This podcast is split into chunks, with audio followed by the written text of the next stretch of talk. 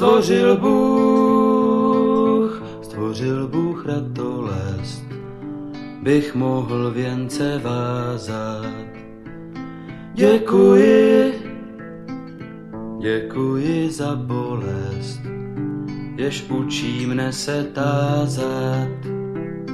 Děkuji, děkuji za nezdar, jenž naučí mne píly.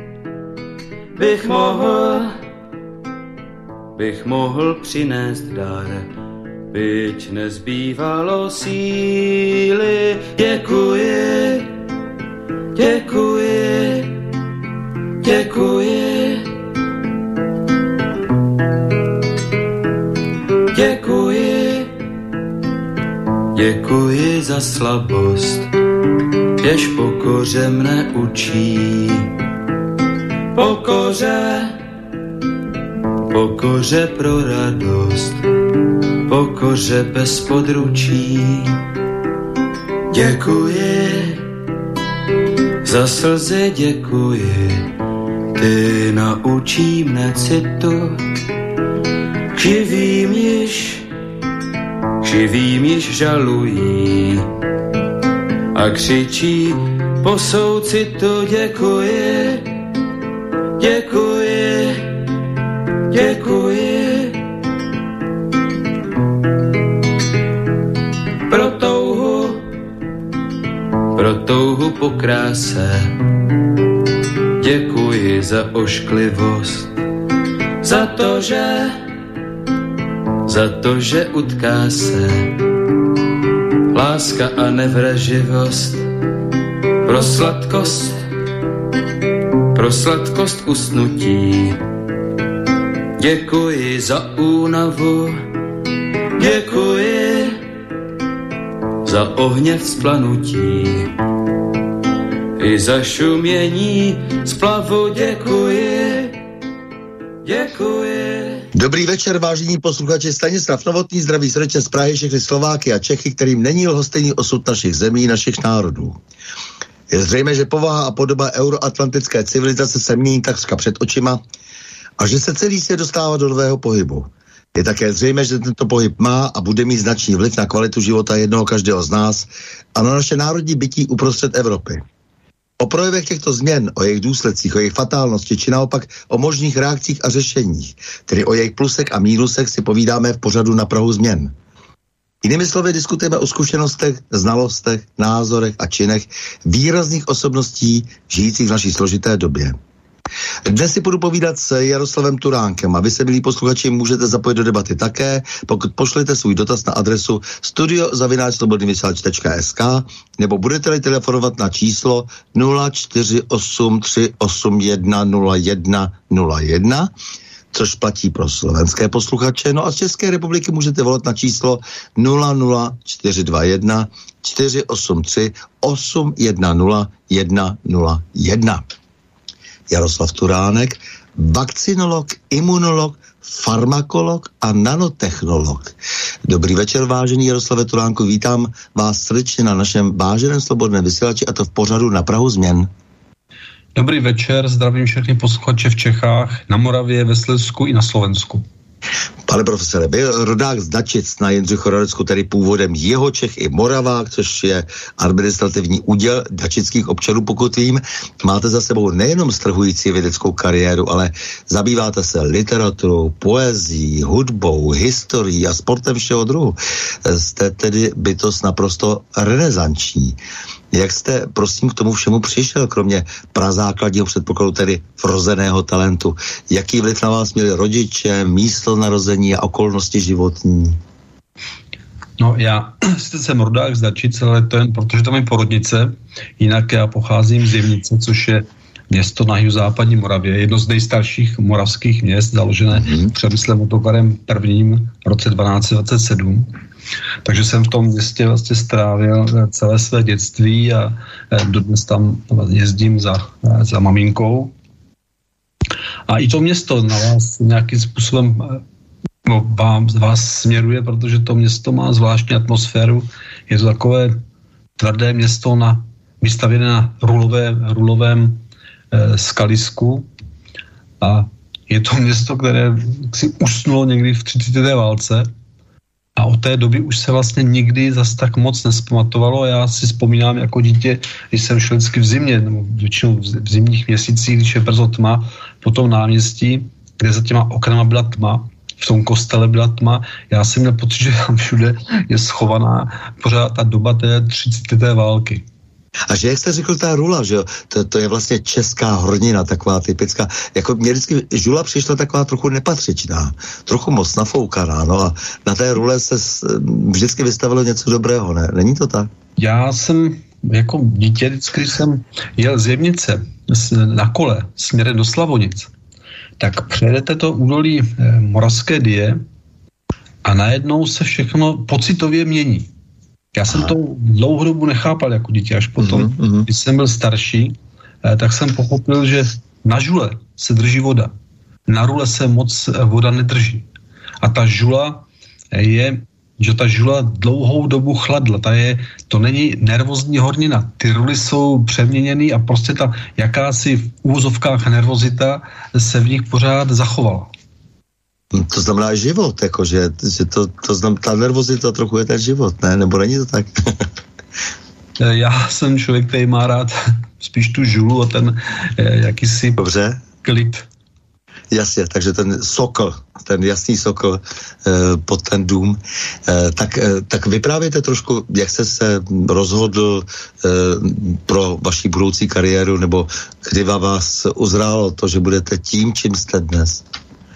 Já už jsem odmala tíhl eh, k přírodě a ke zvířatům a k pozorování přírody a tak jsem odmala měl celkem jasno, že budu studovat přírodní vědy. Vedle toho jsem měl eh, velice, velice řekl, výborného dědečka, což byl hmm. člověk, který si prošel eh, vším možným narodil se v roce 1903, takže on se narodil v Rakousku, Uhersku a zemřel v roce 91, to znamená zemřel v České republice, takže on prošel celou tou historii 21. století eh, prošel si komunistickými eh, kriminály, protože se zmohl na to, že měl vlastní, hmm. vlastní prodejnu obuvy. A, takže on si užil toho, toho všeho, užil si válku. Tam jedna z těch historik, co mi vyprávěl, byla, že Eh, když přišli ty do transportu pro židy, protože v Jemnici byla velká židovská komunita už rok, od roku 1946, tak eh, a dědeček byl obchodník v té době, takže obchodoval i s židovskými obchodníky, no tak eh, tam byla paní, přijela tam paní Bajtlerová, což byla učitelka na klavír a ta paní Bajtlerová už bylo přes 70 let daleko, no a no, neměla kde bydlet. Oni vyhnali. Tak si děda vzal ji k nám domů, já jsem teda ještě nebyl na světě, vzal ji domů, tam, tam jí nechal jeden pokoj a mohla chodit hrát na klavír. No a najednou za ním přišli, že ji musí vyhnat, to je židovka. No tak děda se sebral a šel za tím eh, šéfem NSDAP, co byl v Jimnici, a proč se s ním znal před válkou, protože děda byl kapelník a on mu hrál, on hrál v kapele, tak mu řekl, no přece bys nevyhnal tak dobrou klaviristku, že ne?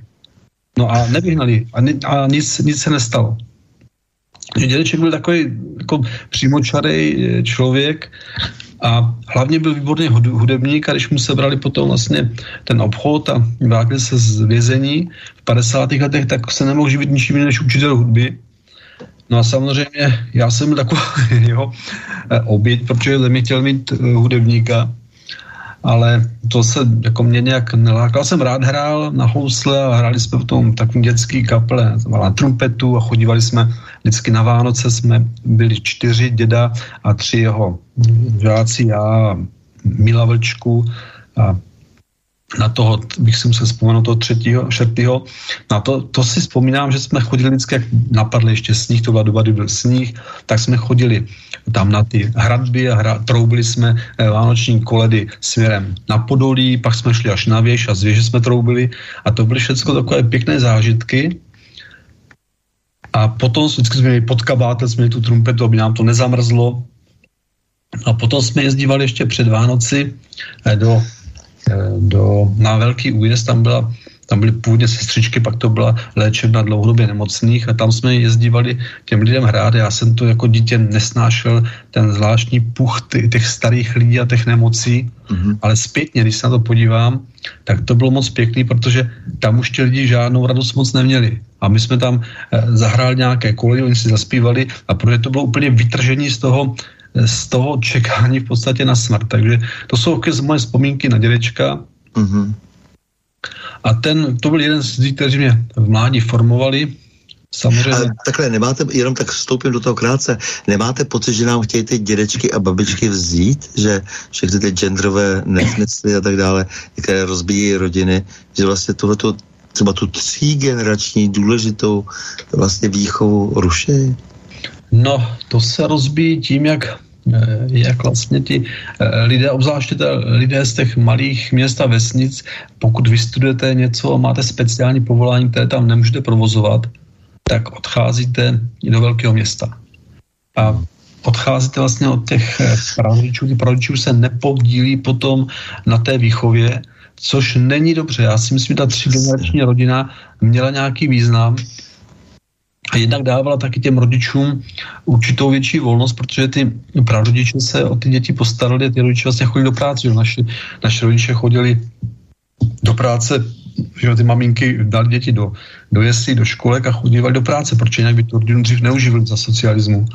A to se všechno rozpadá, dneska jsou ty rodiny podstatě tatínek, maminka a děti a většinou ty prarodiče jsou daleko, takže občas dojedou, ale už nežijí v jednom společném domě, což byl což na tom malém městě nebo na těch vesnicích bylo pravidlo, že tam, tam vždycky někdo zůstal z té rodiny, z těch mladých na tom statku, nebo... Ten institut vejminku přece byl strašně důležitý. Ano, byly vejminky a to se, to dneska prakticky jenom výjimečně jsou ty prarodiče, že by bydleli e, s těmi mladými. Bylo to možná nějaký, nějaký pozitiv, ale rozhodně tam chybí ten intimní kontakt těch prarodičů s těmi, s těmi vnoučaty. To si myslím, že e, je ztráta. Jasně. Takže, dobře, opustil jste dědu a šel jste do toho, teda do toho velkého světa. No ještě ne, ještě jsem chodil do školy a pak na gymnázium a tam určitě vždycky jsem i eh, ve té škole, na gymnáziu se našli eh, osobnosti učitelů, na které vzpomínáte, kteří vás nějakým způsobem formovali. Pak tam byli takový ti, eh, jak jsem řekl, nějak nemastní, neslaní, ale vždycky tam byly nějaké osobnosti, které vás formovaly. Na té škole bych si vzpomněl na, na ředitele a učitele přeopisu pana Ješka, na dosud žijící eh, paní učitelku Nesindalou, která nás na, na matematiku, eh, paní učitelku, která nás na český jazyk, paní Tesařovou. Těch, těch lidí vás, vždycky vás někdo ovlivní, vždycky máte k někomu nějaký vztah bližší z těch učitelů na gymnáziu, pan profesor eh, Vala na matematiku, profesor Smutný na chemii, Eh, profesor Kunst na ruštinu a hudební výchovu. Či na tyto lidi já dodnes vzpomínám, když někteří už nejsou, nejsou naživu. A pak přišla vysoká škola, to prostě odjedete, odjedete z toho města, vracíte se eh, na víkend, jednou za týden, jednou za 14 dní nebo za měsíc.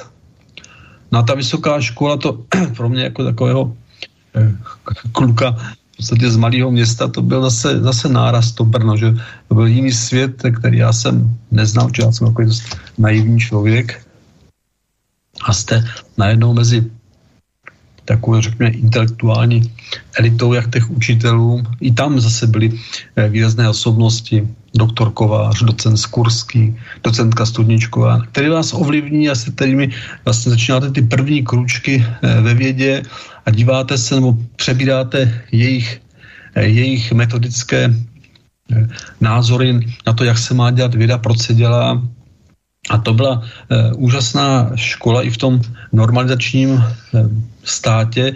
Tohle byli pořád lidé, kteří se neměli otevřenou kariéru, protože to nebyli ti, co měli ty stranické legitimace a, a byli všude propagovaní, ale byli to lidé úžasného rozhledu, a vědeckého nadání. Takže na ty já taky rád vzpomínám. A to jsou všechno... se za ty funkcionáře často dělat tu vědu právě, aby ano, ji aspoň ta, někdo dělal. Ano, tak Jasně. to bylo. Ti, ti vlastně drželi eh, jakousi úroveň ty eh, vědy, která u nás byla, aby to nepadlo úplně na dno. takže a oni většinou tady, kdyby měli, eh, kdyby byli někde jinde, tak by samozřejmě tu kariéru měli daleko bohatší a dotáhli by to daleko dál, ale i tak tím, že tady byli a udržovali jakousi síť i když řídkou, eh, která byla schopna zachytit eh, lidi, kteří měli zájem o, o vědu, měli nějaký talent, tak to je jejich, řekl bych, ro, nedoceněná role v té době, že udrželi vlastně určitou úroveň české vědy.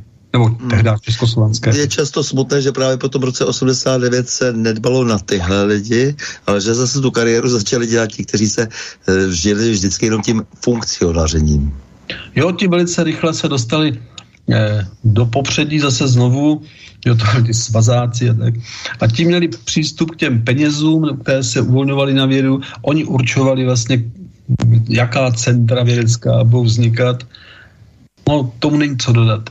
No a vy jste teda potom pokračoval dál, dobře, nějaká vojenská služba, tak to, to co všechno to. A pak jste šel teda uh, už teda do té vědy, opravdu ústav obratlovců, akademie věd a, a tak dále. Já jsem nastoupil po vojně eh, v Jihočeském biologickém centru, to bylo hmm. u pana profesora Mejstříka na Ústavu krajinné ekologie. A vlastně tam ještě to nebylo dovybavené, tak jsem se, vrát, tak jsem se vrátil dělat, dělat kandidaturu na, eh, zase na biochemii do Brna, na, na univerzitu, tenkrát Jana Evangelisty Purknění Masarykovou univerzitu. No a tam jsem se zabýval, eh, tam jsem se zabýval eh, proteiny, které vážou těžké kovy a jejich charakterizaci pomocí polarografie. A purifika, chromatografická purifikace, to byla taková věc, kterou jsem v té, jsem se v té době zabýval a vlastně trošku organickou chemii protože od roku 84 jsem se znal s profesorem Hodím, který syntetizoval v té době ještě nebyl nebyl tak slavný a vlastně rozjížděl celé ty, ty syntézy těch antivirotik a my jsme se syntetizovali podobné látky, ale za jiným účelem, za účelem afinitní chromatografie. Mm-hmm. E, potom jste, co výzkumný ústav veterinárního lékařství, co všechno jste ještě dělal potom? Já jsem vlastně tam jsem skončil, když zemřel doktor Kovář, tak jsem po něm přebral nějaké studenty, aby jsme je dovedli k ukončení diplomových prací nebo e, dizertací.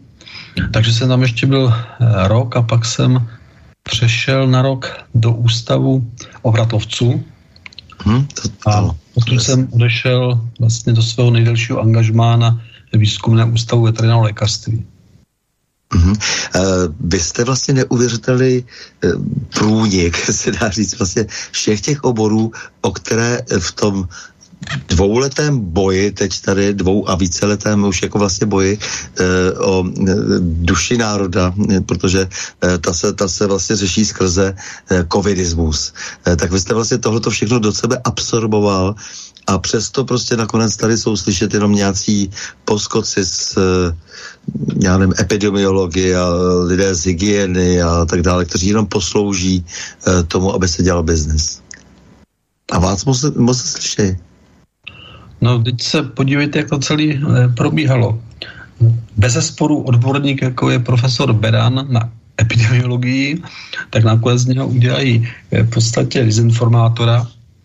Lidé, kteří se byli schopni odborně vyjádřit, protože v tom oboru pracují, eh, k nějakým aspektům této, této infekce, no tak nebyli oslyšeni, že a místo nich tam vystupují lidé, kteří nikdy s touto problematikou se v podstatě nezabývali se touto problematikou. Já ne, nechci nikoho jmenovat, protože to nemá smysl, ale všichni ví, kdo kým prohovořoval ze všech, ze všech médií a báli se se otevřít pomalu poklop od záchodu, aby jste to neslyšeli taky od nich. Jasně. Že to, byli, to jsou lidé, kteří o mRNA vakcínách nebo DNA vakcínách do té doby nic nevěděli, pak si něco přečetli a v podstatě jejich mantra byla, je to bezpečné, je to bezpečné, je to bezpečné, to jak jsou filmu Maratonec. Jasně. Takže já ještě budu pokračovat. Vy jste teda uh, dělal jste také vedoucí laboratoře imunofarmakologie, založil jste a vedl oddělení farmakologie a vakcinologie, zakladatel jste a vedoucí oddělení farmakologie a imunoterapie, řešil jste různé projekty prostě tohoto typu, celou řadu. Eh, jak to na vás potom působí, když se cítíte takhle trošku marně, když vlastně ještě se do vás pustí, když vy se snažíte logicky argumentovat na základě toho, co jste celou dobu dělal a e, teď vlastně přicházejí lidé, kteří v podstatě vidíte, že jsou vlastně jenom e, určení k té manipulaci. No, já jsem vlastně dospíval v období normalizace, takže člověk to má velice eh, v sobě zažito tady to období a všechny ty, ty postupy eh, v médiích a v televizi, jak to tenkrát probíhalo v těch 70. a 80. letech. Takže mi to asi tak eh, moc nepřekvapilo, že se vyhrnuli tady tyhle všeználkové a snažili se nějakým způsobem domoci se pozornosti mocných a zároveň tady nějakých vědeckých finančních příspěvků zřejmě, no to je evidentní. No a co s tím chce dělat? Já jsem, že člověk se vždycky musí zdůvodnit, proč něco dělá. A mně vždycky připadalo, že e, vakcíny jsou oblasti, která má smysl a ty vakcíny to dokázaly e, v mnoha případech. Ty chronicky známí jsou e, neštovice. A na tom uh, ústavu veterinárního lékařství, já jsem začínal od píky, vlastně tam nebyl, kdo by vás vedl. Já můžu vzpomenout jeho na doktora Štěpánka, který tenkrát vedoucí virologie za mnou přišel a řekl, abych se podíval na ty lipozomy, jestli by se to dalo použít eh, k vývoji nových vakcín. No tak jsem, a tím mě navedl do této oblasti, docela nové oblasti, které já jsem se trval vlastně až do dnes, ale tam nebyl nikdo, o koho byste se vědecky opřel, že jo a to je oblast těch nanotechnologií. To je prostě v té době začínal nový obor, který vyžaduje eh, instrumentaci speciálně a tak dále. To tam nebylo, takže já jsem tam začínal od píky, spoustu věcí jsem si udělal sám, nebo mě udělal otec, protože on eh, byl velice zdatný eh, řemeslník v, v motorpalu jemnice, takže spoustu věcí mi udělal, spoustu věcí mi udělal pan Prokeš, který je tam v dílnách, takže já jsem si ty věci musel, musel vlastně navrhnout a udělat sám. Postupně jsem byl v různých projektech, tenkrát ještě v Lachemě jsme se zapodíleli na vývoji eh, cytostatikala 12, jsem spoluautor toho patentu a vidíte, jak skončila Lachem a to všecko stálo miliony mm-hmm. a najednou to šlo v niveč. No, rozhodnutím někoho, někoho jiného, nebo špatným rozhodnutím někoho jiného, nebo v podstatě zašantročením eh, těchto podniků. Takže to já jsem, tohle jsem zažil, na tom ústavu jsem se snažil něco vybudovat. Eh, v podstatě jsem se vždycky myslel, že je potřeba navázat na zničený ústav seročkovacích látek, nebo zrušený, naprosto stupidně zrušený, jo, po takové bohaté historii. Takže jsem se snažil nějakým způsobem organizovat eh, kolegy na různých ústavech, abychom se pokusili oživit, oživit eh, tuto tradici, což se eh, dařilo. Já jsem tam přinesl ten ústav 100 eh, milionové projekty, z kterých se vybavili, vybavili laboratoře, no a pak se ukázalo, že to je všechno málo, že tam stačí jeden, dva lidé, kteří prostě něco boří a, a po různých nakonec jsem tady nerad, ale odešel jsem pryč, protože jsem pochopil, že to nemá smysl, že ten ústav je profesně jak si trošku už za zenitem, ale hlavně personálně vyprázdněný. A tam odešlo spousta, spousta lidí pryč a všichni, nikdo z nich se už nevrátí a nevrátí, takže pak jsem si řekl, že odcházím taky. Odešel jsem do soukromé firmy, kde jsem okamžitě dostal Eh, poměrně eh, velké finanční prostředky a některé jsme získali z grantu a vybavili jsme laboratoře, teďka pracujeme na, na přestavbě prostor pro eh, výrobu rekombinantních antigenů a vakcín a to má, měl jsem pocit, že to má smysl, protože jinak by se mohl, mohl jít do důchodu. Ale tohle mě tak znovu jak si nakoplo, že mám pocit, že ten můj profesní život má smysl a stejně tak kolegové, kteří tam přišli se mnou, takže vlastně budujeme něco, co by mohlo navázat, když se to podaří, to nikdy nemůžete vědět tady v této zemi, když se to podaří, tak navážeme na určitou část historie toho ústavu séročkovacích látek. A samozřejmě... Eh, rád bych zdůraznil, že Ústav ser očkovacích látek zlikvidoval, jako poslední likvidátor byl jakýsi Luděk Sekera, Ano. E, to je komplic Kmotra Mrázka, e, soudruh, který práskal před listopadem 89, e, komunista, který se stal velkým developerem a byla mu předělena teď třeba přestavba celého Smíchova a má za úkol tady živit celou řadu lidí, kteří patří do té skutečné páté kolony a ne ti lidé, kteří jsou za ně o, o, označováni naprosto účelově, ale to jsou lidé, kteří jsou skutečně placeni eh, z těchto peněz od Luďka Sekiry. Jenom taková drobná odbočka. No tak vidíte, jak to, jak to. S panem Kamarášem z východního Slovenska.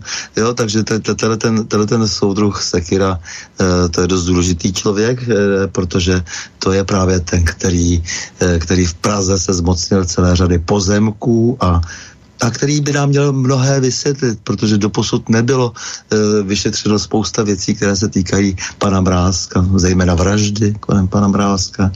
E, možná by tam to měl vysvětlit, že více než 700krát byl zmíněn od posleších s panem Mrázkem. No víte, jméno Sekira to je nomen omen.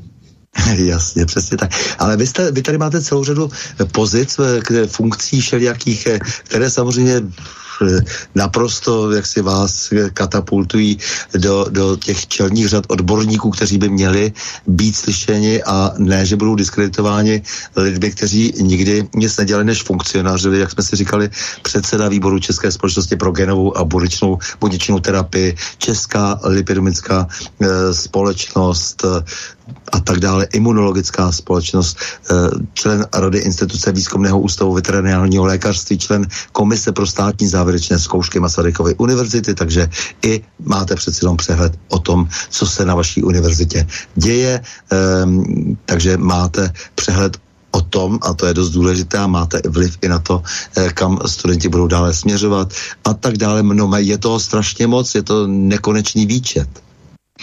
Já jsem se věnoval vlastně eh, hnedka od počátku pedagogické práci, takže jsem přednášel na Masarykově univerzitě, eh, teď přednáším také na Vysokém učení technické v Brně na fakultě chemie, kde bych měl teďka se stát členem eh, vědecké rady.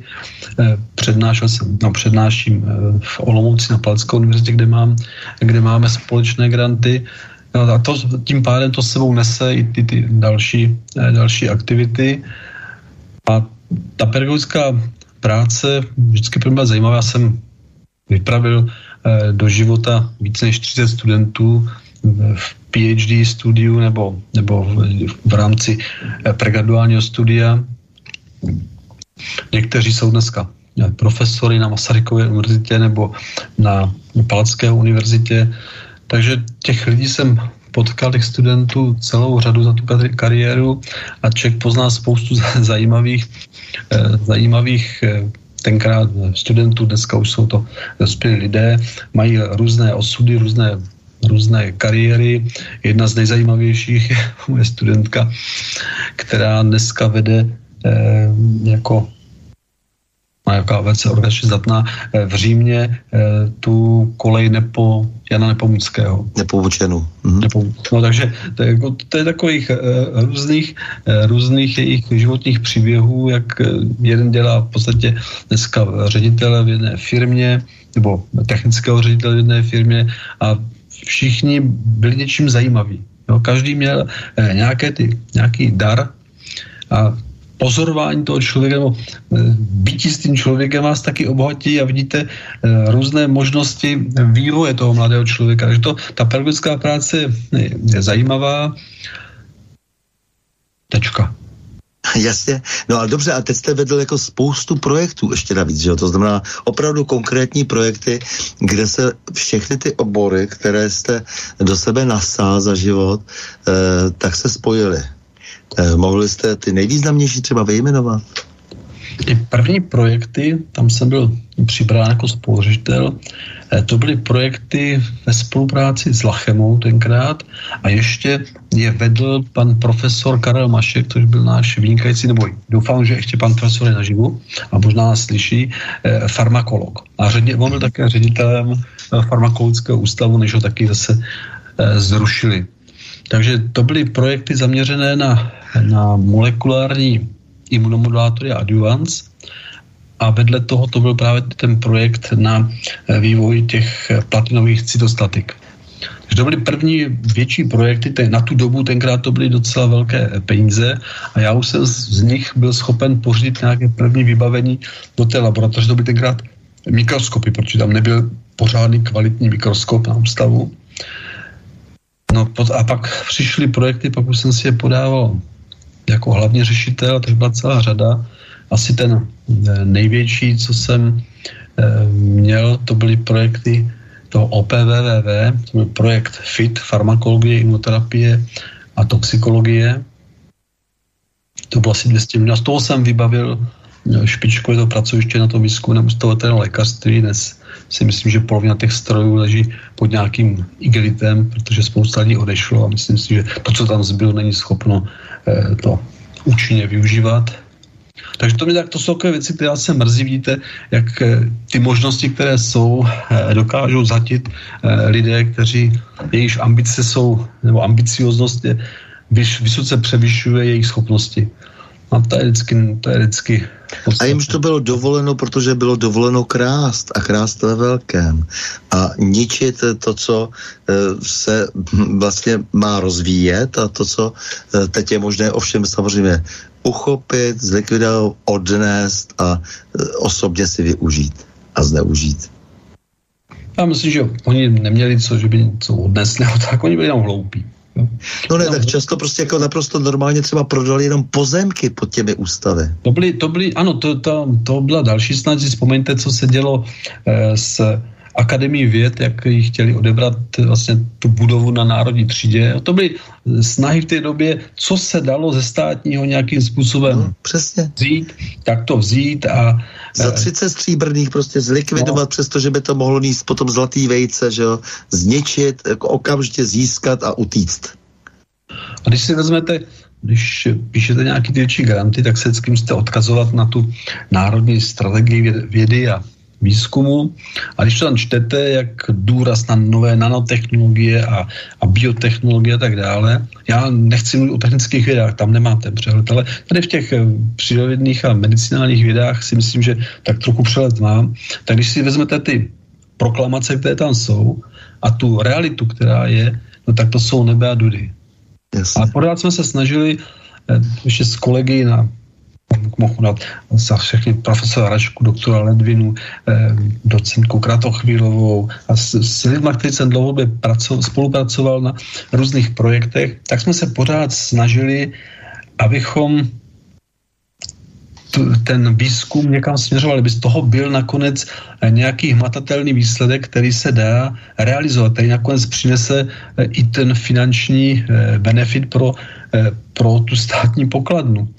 Ale Nějak se to tady prostě e, nedaří, protože tady investují deseti miliard, desítky miliard se investují do vědy.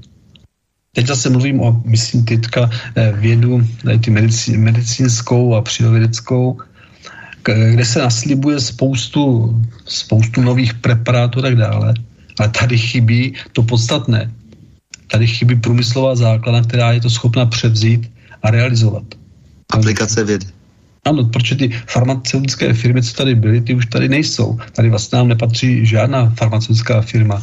Co tady ještě je našeho, ale to, je, eh, ne, to není pro humánní medicínu, tak je Bioveta, která dělá, která dělá veterinární eh, vakcíny a preparáty, tak to je snad jediná velká česká firma, ale jinak tady není téměř nic. Lachema je pryč, eh, Galena Opava je v podstatě taky pryč, Jo, já nevím, Slovako Farma, nevím jak na Slovensku, myslím, že to je taky, taky pryč, infuzia hořátev, to všechno je pryč, nebo to patří, něko, ne, nebo to nepatří už eh, čes, českým, českému státu nebo eh, český, českým vlastníkům, to je všechno pryč. A je tady v podstatě jenom takzvaně balírna všeho, či tady ty zahraniční firmy žádný vlastní náš výzkum nepodporují. Jo, to podporuje eh, stát ještě trošku, bych řekl, neúplně dobře a trošku chaoticky, ale v podstatě nikdo po nás nechce, abychom byli schopni něco vyvíjet my. Hmm. Tady jsou jenom, jenom vysoce kvalifikovaní lidé, kteří něco udělají. No, ale ta finalizace toho a ten finální prodej už není v českých rukách. Jasně, protože to jsou peníze. Ano, to, tam jsou, tam je ten, pořád se tady mluví o přidané hodnotě a je právě tu přidanou hodnotu si vždycky dělá ten finální producent, ten, kdo ten výrobek nakonec prodává. Jo, my jsme v podstatě... Prostě kdo na tom účetně vydělá, v podstatě kdo má tu moc, aby na tom účetně vydělal. Tady pořád eh, adorují Bohumil, ale co ten Bohumil? To je, to tam se dělá jedna komponenta té vakcíny Novavax, ale tam se ta vakcína nefinalizuje.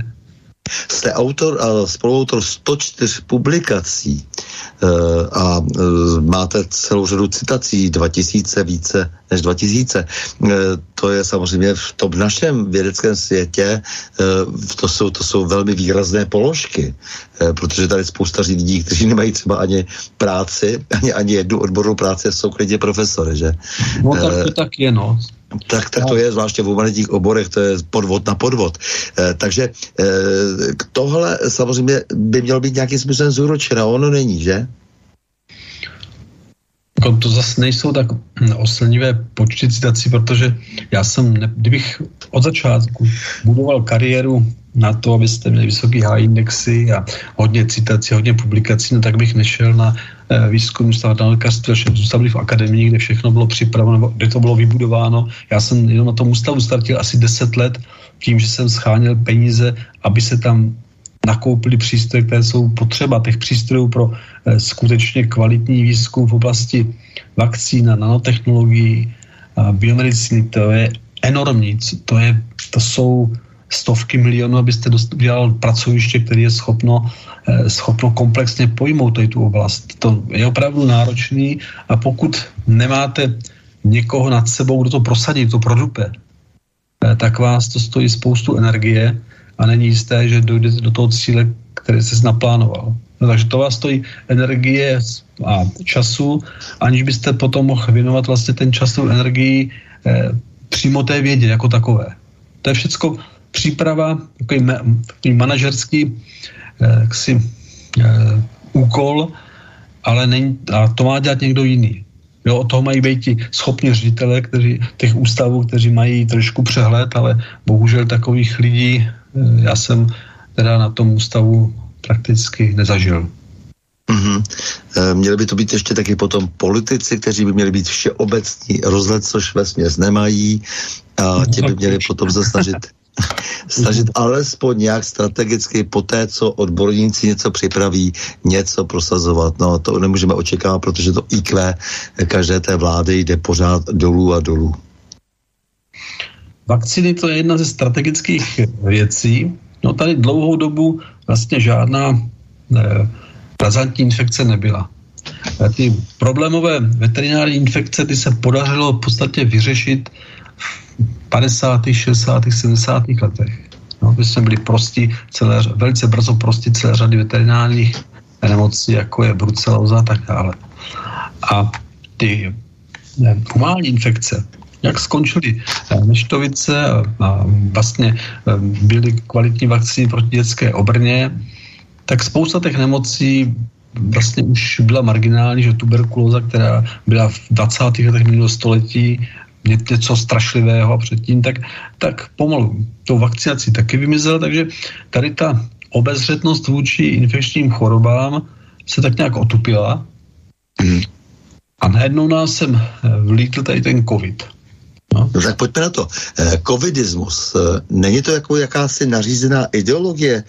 Na jejím základě jsou přijímána opatření likvidující ekonomiku, lidské životy, budoucnost ničím prakticky, ničením prakticky všech eh, tradičních hodnot. Eh, eh, pro perspektivu společnosti například mimořádně důležité školství a to již dlouho se nachází, nachází v rozkladu a to dálkové vzdělávání v době covidismu je v podstatě doráží. Není ten covidismus vlastně jako opravdu nějaký nebezpečný nástroj globalizátorů? Když se podíváte na to celou historii, jak to proběhlo, a co tam je tak podivuhodných, podivuhodných eh, věcí, no, včetně teda eh, cenzury a, a dehonestace lidí, kteří tomu trochu rozumí a vlastně označování za eh, antivaxery a to ještě dezinformátory, no, tak to, to prostě naprosto ukazuje zase na nástup normalizace. A teď si podívejte, první výstřely na, na Ukrajině, to, ta ne, ne, neblahá, neblahá doba, první výstřely na, na Ukrajině prvně trefili koronavirus. Najednou koronavirus spadl. Najednou... Ve čtvrté skončil, minulý čtvrté skončil ano. koronavirus, ano, přesně. Není nikde. A předtím ještě si vzpomeňte eh, na Zika virus. No, to bylo ano, ano, vím, vím. A ze dne na noc najednou o Zika viru neslyšíte. Takže já si myslím, že vždycky, když chcete tu společnost nějakým způsobem ovládat, eh, tak ji musíte dát do nějakého koherentního stavu. Jo, a teď čím ji dá do toho stavu? No a tady ten strach z infekce, když se to ještě dneska v těch médiích pořádně eh, tak si eh, rozvíří, no tak eh, ten strach, to je jeden z těch faktorů, které může, který ten lidi může dát do, toho, do té řady a, a umožnit je ovládat. Když si vente, když to začínalo, ty strašlivé zprávy, které nebyly vůbec pravdivé. No, když pak mluvíte s určitými svědky z těch oblastí a zjišťujete ty okolnosti, tak to vůbec nebyla pravda, ale v novinách už to do vás prali od rána do večera. Jo, co, co považuji za největší, největší teda eh, svinstvo, jak neustále psali, a to jsem Duškovi několikrát psal, jsem to ostatní, ať nevy, nevydává pozitivně testovaný ještě těma obskurníma testama kolikrát za nemocné a nakažené. To, a, to, a přesto se to viděli, protože to byly, ono to pak vypadá velice tak impozantně ty čísla, že vypadá to, jak kdyby byla nějaká hrůza. Předtím ještě vlastně běželi eh, taková příprava, to byly ty katastrofické filmy o těch vírových infekcích, jak se prostě někdo podíval na toho nemocného a už byl taky nemocný pomalu.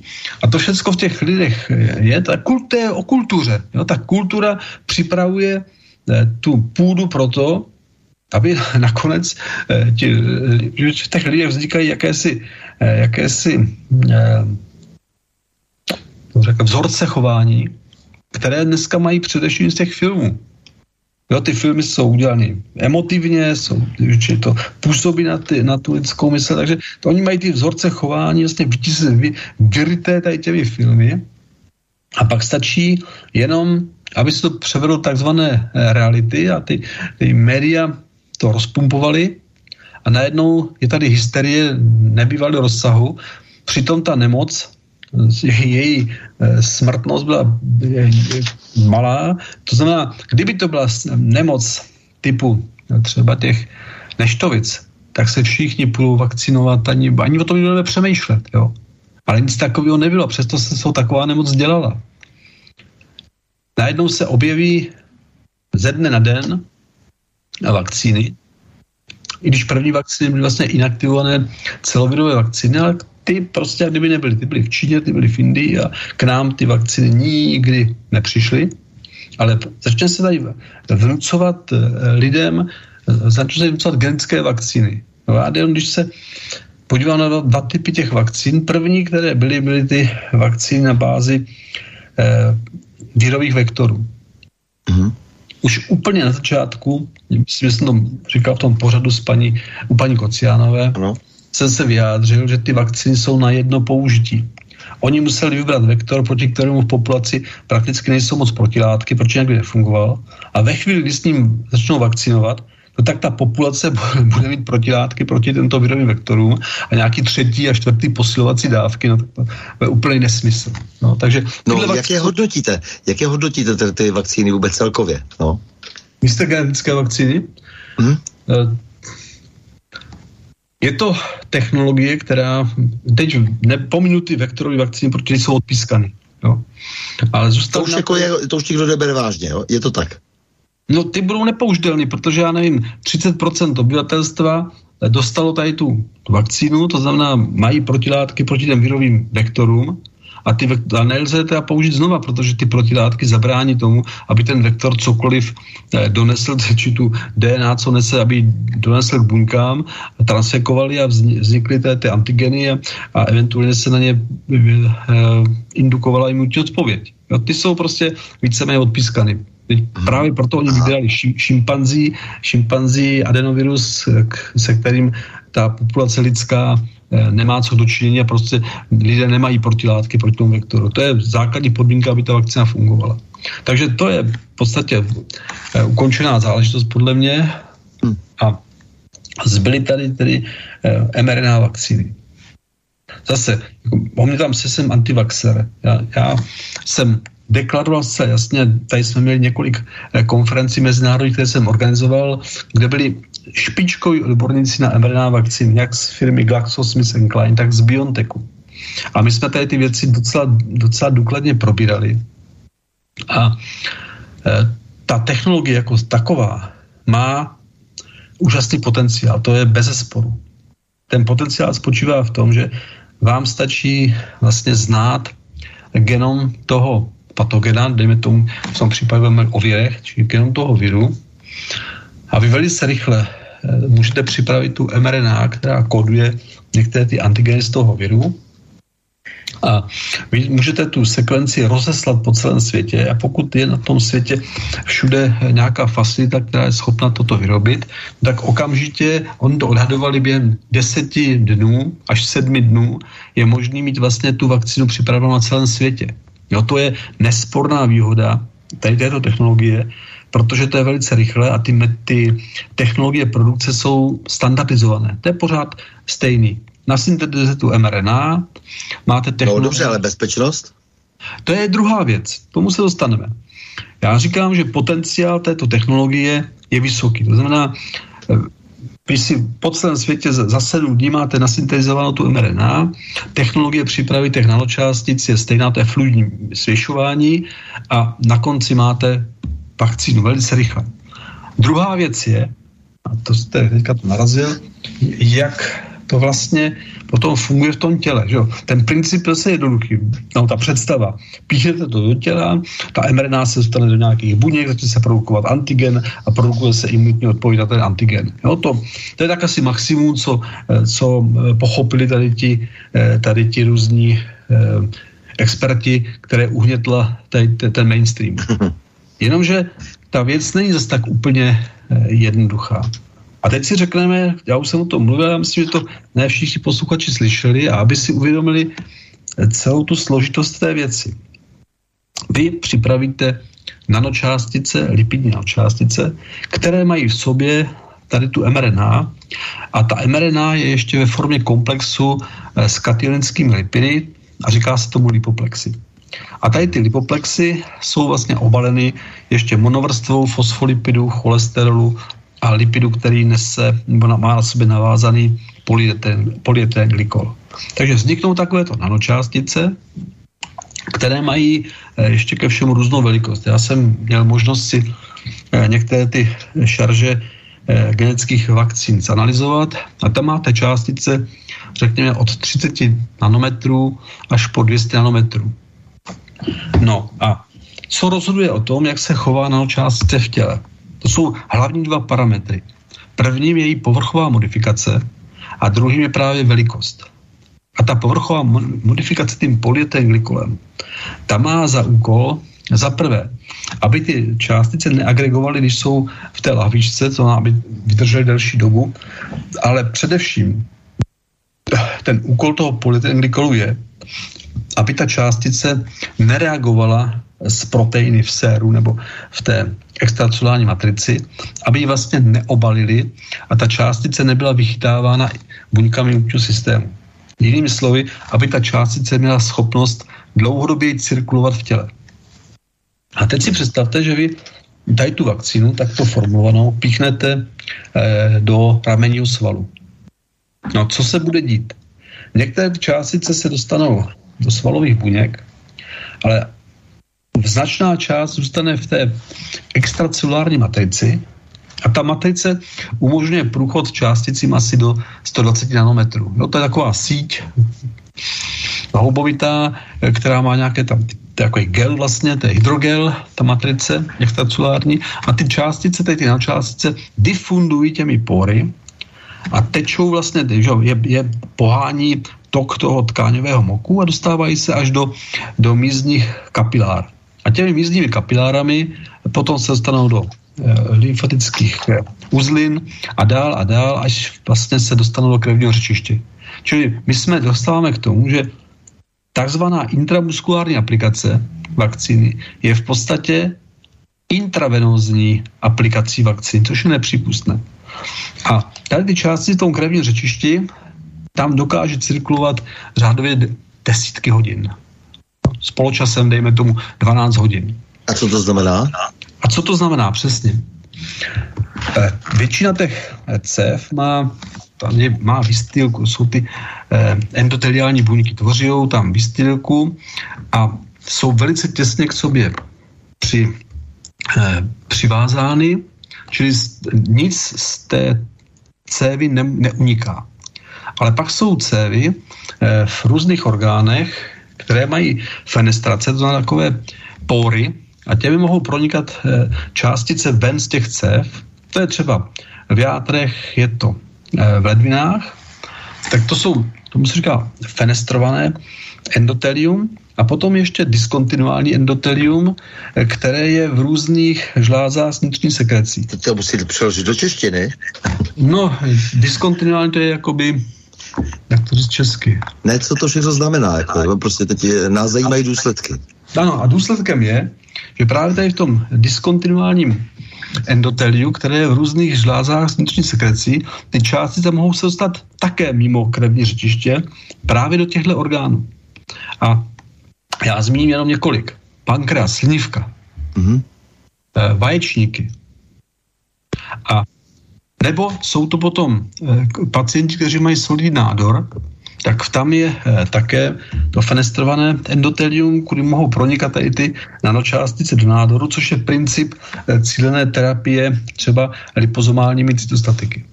Ale co to má potom, kam to může Důsledky, vést? důsledky, co Jaké to znamená? Důsledky? Ano. Takové citlivé orgány, jako je třeba pankreas a tak dále, že co to znamená? Teď si představte, že se ty části dostanou do těchto orgánů a teď tyto orgány jsou transfekovány vlastně tím spike proteinem tam se začne tvořit ten spike protein ve velké koncentraci.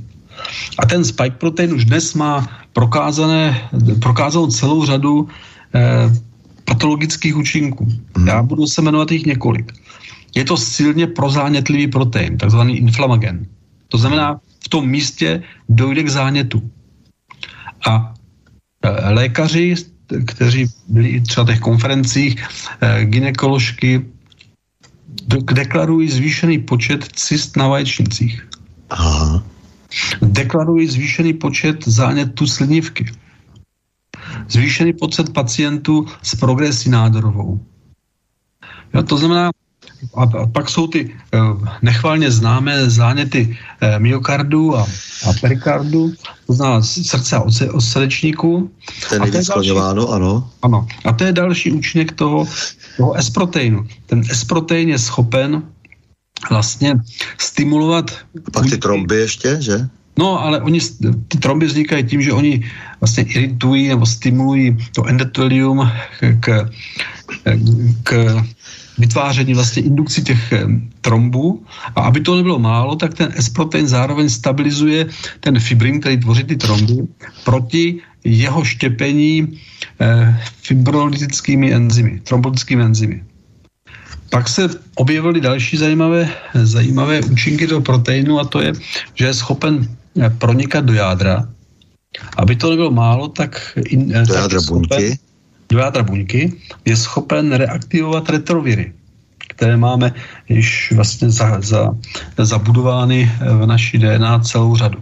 A to těch, těch účinků eh, toho S-proteinu, to je velice zajímavý protein, co to všechno dokáže. Těch účinků je celá řada. To znamená, vy vakcinujete vakcinou, která se může dostat do všech orgánů, nemáte kontrolu nad tím, kam se dostane a nemáte naprostou kontrolu nad tím, kolik toho vlastně toxinu se bude exprimovat v tom těle a v kterých místech. Či toto o tom nemáte žádné znalosti a přesto tady chtějí, nebo chtěli zavést, možná se, že budou chtít, a v Rakousku zavedli, povinnou vakcinaci takovouto vakcínou. Aniž by znali dlouhodobé důsledky působení takovéto vakcíny. Eh, dá, se tam vysledovat jako nějaký zlý úmysl dokonce? zlý úmysl. No ne, protože pokud to všechno vědí ti pánové a dámy, eh, které toto zavádějí, no tak eh, potom mě zajímá prostě, jak se za to mohou postavit. V roce 2020 byl celkový objem trhu s vakcínama, se všema vakcínama humánníma, 59,9 miliardy dolarů.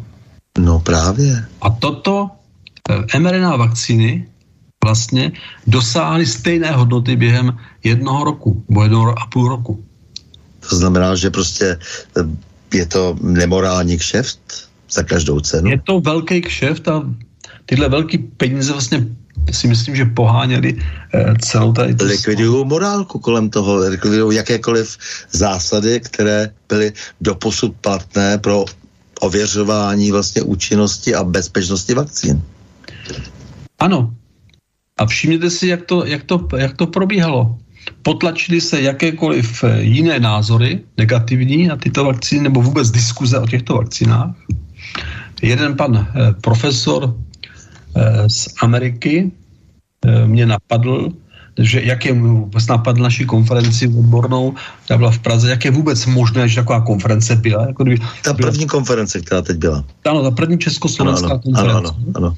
Prostě to, jak je to vůbec možné, jak si může někdo dovolit o těchto věcech diskutovat, jo. Přičemž ten člověk ve vakcinách ní nepracoval, ale tomu nějak nezazlívám. Prostě někteří lidé mají pocit, že Eh, že jsou inkvizitoři a že oni mají tu pravdu a posta, ostatně je potřeba poslat na hranici. Jo, to je třeba jako jak, manipulátoři CZ, jakýsi Jan Semper, no, kde no to, to je, je taky... jež na první pohled vidět, že opravdu tam schází téměř jakákoliv dispozice. To je člověk sám nešťastný v sobě. Jo. jo, jo, jo, ten potřebuje se spíš léčit. No. no tak se dá tak říct. No takže tady byl jakýsi potenciál finanční, který byl realizován. Zda z toho něco šlo eh, do kapes těch, kteří to rozhodovali, to můžeme o tom spekulovat. A zda ti, kteří to rozhodovali, byli tak vystrašení, což bych nevylučoval, že chtěli konat dobro i proti vaší, vaší vůli. Říkám, kdyby tady byla choroba, která má vysokou smrtnost, tak by se o těch věcech ani tak moc nediskutovalo, protože jestli za deset let budu mít nějakou, eh, nějakou vedlejší, nějaký vedlejší účinek té vakcíny nebo umřu eh, do pár dnů, eh, že to se nedá srovnávat. Jak to jsou choroby, jaké já nevím, třeba mor a tak dále. Ale to tady nebylo. Vůbec. Jo. Zveličovaly se tady ty všechny následky to, to, té, toho, té nemoci, přitom většina lidí vůbec neonemocněla, nebo to měla takový průběh, že o tom nevěděla, nebo to byl něco takový jednodenní, dvoudenní. Pak byly samozřejmě eh, těžké průběhy, ale ty těžké průběhy, to zase popisoval celá lékařů, se týkaly většinou lidí s s obezních, s hypertenzí, eh, s, eh, s cukrovkou nebo dalšími závažnými komorbiditami ale zdravých lidí, mladých lidí se to prakticky netýkalo. A i tito lidé měli být povinně vakcinovaní, no protože to těch je nejvíc a každá vakcína je jistý, jistý zisk. Takže chtěli, neustále snižovali tu eh, věkovou hranici, pak už eh, jim to bylo málo, tak by pomohl vakcinovali eh, novorozence, těhotné ženy a tak dále. No z rozhodnutí strany a vlády nám bylo nařízeno, abychom jako kdy, kdysi hořské komedii, je se zvala Sexmise, eh, abychom v daný čas eh, spolkli prášek. Eh, tak my jsme spolkli takzvané genetické vakcíny mRNA. Ano. Hmm. Ale všimněte si, jak, jaký to, co se dělo, to, co se dělo v těch médiích, jakým způsobem ten nátlak probíhal. Jo? Tady ten já jsem tomu říkal vakcinační jarmark, jak už nevěděli, čím by ty lidi, tam nešlo vůbec o zdraví o nic, tam šlo o brutální nátlak. Nenecháš se vakcinovat, nebudeš moct být e, v policejním sboru, nemůžeš hasiče, nemůžeš pracovat v nemocnici, jo, nemůžeš chodit vůbec nikam.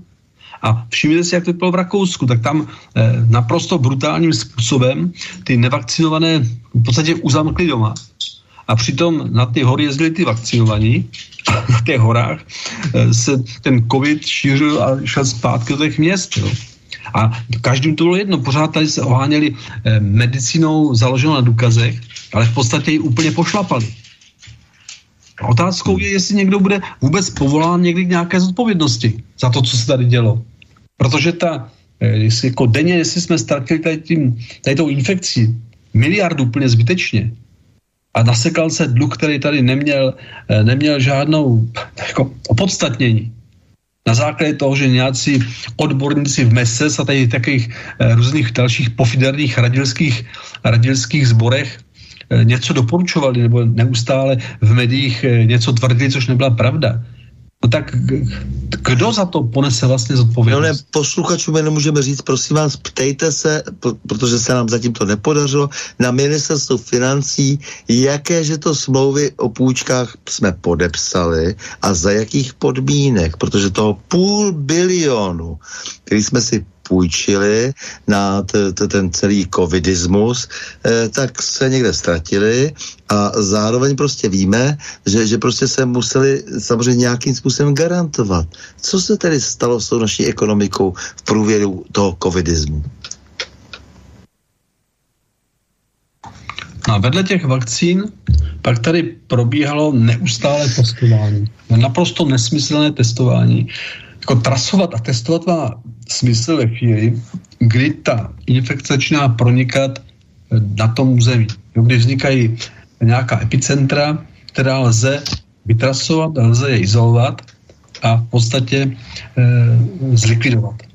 Takhle probíhala například vakcinační kampaň proti neštovicím, kde naši odborníci, celá řada našich odborníků vlastně připravila ty vakcinační kampaně a realizovala je eh, pod VHO v zahraničí. No, my jsme v té době měli špičkové odborníky a dneska nám tady zůstali ti, kteří jste mohli vidět na obrazovkách a kteří z toho profitovali.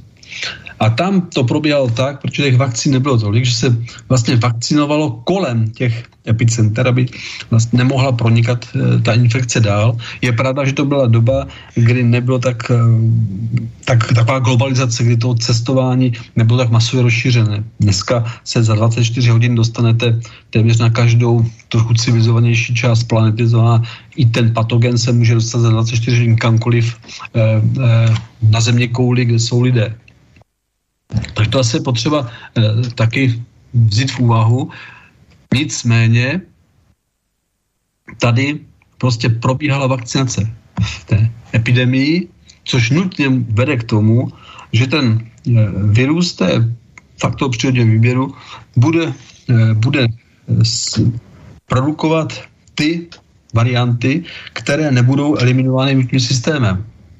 A při tak velkém množství infikovaných lidí je jasné, že budou vznikat nové varianty, pokud nevznikaly teda úplně nějak jinak v nějaké laboratoři eh, s úmyslem eh, testovat. A to je dost principiální otázka, protože jestliže se zjistilo hned, dá se říct, v zápětí na počátku, že pravděpodobně prostě až s vysokou mírou pravděpodobnosti a posléze i začaly padat důkazy ve Spojených státech, eh, se vyvíjely biologické zbraně v Číně, eh, tak eh, samozřejmě tady máme nějaký klíč. Klíč, který můžeme jako lidé, kteří nejsme odborníky v oboru tak jako vy, ale my lidé můžeme uchopit, protože existují nějaké právní nástroje, že? A jak je možné, že doposud pan Fauci není ve vazbě? Jak je možné, že jsme na základě zjištěných skutečností eh, nebyli schopni vyšetřit, kdo všechno v celé té věci jede? No to, to je velice eh, zajímavá otázka, ale já si myslím, že to ani to řekli jasně eh, pánové z CIA, že pravděpodobně nikdy nezjistíme původ koronaviru. To si můžete vyložit, jak chcete. Eh, ono se všechno no. nakonec vždycky zjistí. I pánové ze CIA nemají tak dlouhé prsty, aby nakonec eh, ty, ty prsty toho démona nezasáhly je. Eh, je to tak, je to moje dlouholetá zkušenost, takže já si myslím, že, že mm, chce to jenom trošku počkat. Stejně tak jako u různých těch lidí, kteří vlastně se na tom všem podíleli a dopustili se toho, té, té službě služby zla a vědomě se dopustili, u Primuly nemůžeme váhat ani vteřinu, eh, tak eh, ti lidé samozřejmě potom zůstávají opravdu ležet stranou. Nikdo z těch, eh, kdo globálně vládne, se potom takovými malými společníky nezabývají. Všimněte si jednoho takového jevu, jak všichni tady ti mediální experti najednou už se pomalu stahují až na jedno, který ovšem za to nemůže, protože ten žije v jiném světě. Jo, už najednou mlčí všichni tady ti eh, odborníci a prorektoři a profesoři a protože u těch důkazů, že všechno bylo trošku jinak, už je tolik a oni nejsou zase tak hloupí, aby to nepochopili, tak radši eh, si říkají, vyšetřování skončilo, zapomeňte. No, není to tak jisté samozřejmě. E, ta společnost je přece jenom relativně docela dobře informována a proto e, samozřejmě je třeba využít každé situace, třeba e, války, za které mohou být umlčeni ti, kteří říkali věci, které se by se mohly obrátit proti těm, kteří najednou zmlkli. Takže Samozřejmě, že se budou vrstvit prostě na sebe e, nejrůznější důvody, jak společnost umlčet, jak omezit svobodu slova, jak e, zavést cenzuru ještě důslednější, než která už je zavedena a jak vlastně se e, pokusit vlastně plíživě zavést totální totalitu. No to, to už nastává, to všichni ne, jako trošku inteligentnější lidi cítí, co se, co se děje, že bude někdo popotahován, no, moc nevěřím. Všim si vente, kdo, když si vezmete jenom e, zločiny komunismu, kdo byl vlastně potrestán, skoro nikdo. Na tohle je něco, něco podobného, jenom trošku to má jiné, jiné pachutě, ale v podstatě to je to stejný. Také jsou to stejní spolupachatelé na východě i západě. E, stejní převerbovaní agenti často. E, stejní lidé, kteří se e, tak dobře zorientovali v covidismu, e, stejně jako se, pře, se zorientovali v privatizaci, stejně jako se dnes orientují v konfliktu na východě. Úplně stejní lidé a případně jejich synové a dcerky. Takže jak si tomu tak rozumím. Ale řekněte mi, co si myslíte o všech těch opatřeních vlastně, těch antihumánních vlastně protipandemických opatřeních, protože e, my jsme dostali takový úder e, společnost, stát, ekonomika, to, co ještě nebylo vytunelováno, zničeno, e, to, co ještě jsme se nepovedlo odvést do zahraničí, tak teď se tedy povedlo definitivně, protože pochopitelně ty střední Eh, ty střední podnikatele jsou ničeny, ta střední třída houbne prostě eh, každým měsícem prakticky. Ale to asi je i účel, že? Ano. Protože ve chvíli, kdy tady, eh, když si vzpomenete na období před listopadem, a tak čím vás držel ten režim poslušnosti? Nebudeš poslouchat, nebudeš studovat vysokou školu, tvoje děti nebudou moct studovat, nebudeš moct dělat práci, kterou bys chtěl, na které jsi kvalifikovaný a skončíš někde eh, v kotelně, nepodíváš se ani do té Jugoslávie, k moři, ale držel vás těmito eh, tady těmito věcmi. V nejhorším případě, když budeš moc vyskakovat, no tak eh, si pojď sednout, my už ti nějaký kriminální čin připíšeme, jako byla třeba rozprášení jazzové sekce. No takže to takhle fungovali oni a oni neměli ještě tolik, eh, tolik prostředků na sledování lidí. Dneska to je nebe a dudy. No a děje se to stejně. Čím, si vás, čím vás budou držet takzvané v poslušnosti? No chcete bydlet? Jo, tenkrát eh, těch bytů bylo po městě, byli jste ve družstvu a ten byt eh, nebyl nedostupný. Chcete bydlet? No tak se zbyte hypotéku. Jo, dneska, když chcete bydlet, no tak 5 milionů je to je minimum. No takže si vezmete hypotéku a v tu chvíli nechcete přijít o zaměstnání, že? No t- jak, tak buď se soudru necháš navakcinovat, a nebo nebudeš moct za to své zaměstnání. No a tím pádem e, nebudeš mít splácení hypotéky a seš, seš namydlený. A takhle to běží dnes s, vlastně přes tady tu bazální potřebu pokryt svoje, svoje potřeby při založení rodiny, udržení rodiny, tak dneska ten stát vás drží u huby tímto. A máte tady, šetřete si na důchod, aspoň 2 miliony a tak dále, pic, přijde inflace 10% a vaše úspory letí kominem. A komu se to vyplatí? Vlastně zase tomu, tomu státu, protože e, zvýší se DPH, protože všechno se zdraží, čili výběr daní se zvýší, e, úspory se z, zredukují, a lidé vlastně i z, ze střední příjmové eh, skupiny začínají být v podstatě spadnou do té, do té skupiny těch, těch úplně na dně. A nemluvím vůbec o lidech, kteří mají nízké příjmy a kteří dnes budou muset platit eh, energie drahé a drahé potraviny a tak dále. A teď si to ještě vente z těch, těch takových těch eh, jaksi eh, věci, které se udály od toho, řekněme, roku 2014, kdy, eh, kdy se provalilo, jak Obama poslouchával ty západní politiky, jak ty najednou začaly skákat jak, jak maňásci, včetně Merklové, kam to všechno směřuje. Jednak vám sem dovezou jaderné inženýry, ginekology a nezletilé eh, lékaře z celého, eh, z celého jihu. A atomové elektrárny se nestaví, ale máme tady atomových inženýrů plno. plno. Čiže to tady máte armádu mladých, eh, celkem ku podivu pěkně dobře živených mužů, kteří nemají žádný vztah eh, k Evropě. To znamená, tyhle lidi kde skončili? No, nejsou náhodou někde ve výcvikových táborech a nevzniká tady eh, jakási skupina janičářů moderních, kteří budou poslouchat jenom eh, pár vyvolených a udělají cokoliv? Ne, nejenom to, čerstvá zpráva ze Slovenska právě se zdá, že se obchází, vlastně, nebo respektive využívá se té vlny ukrajinských eh, teď uprchlíků a přichází z úplně jiných zemí, z Afriky a z Ázie, eh, přichází no. úplně jiní uprchlíci s nimi. No, tak jsme u toho, jo? Jo? Ano, systematicky prostě řízená akce. Jsou to všechno systematicky řízené akce. Využívá se jenom určité situace. Ano.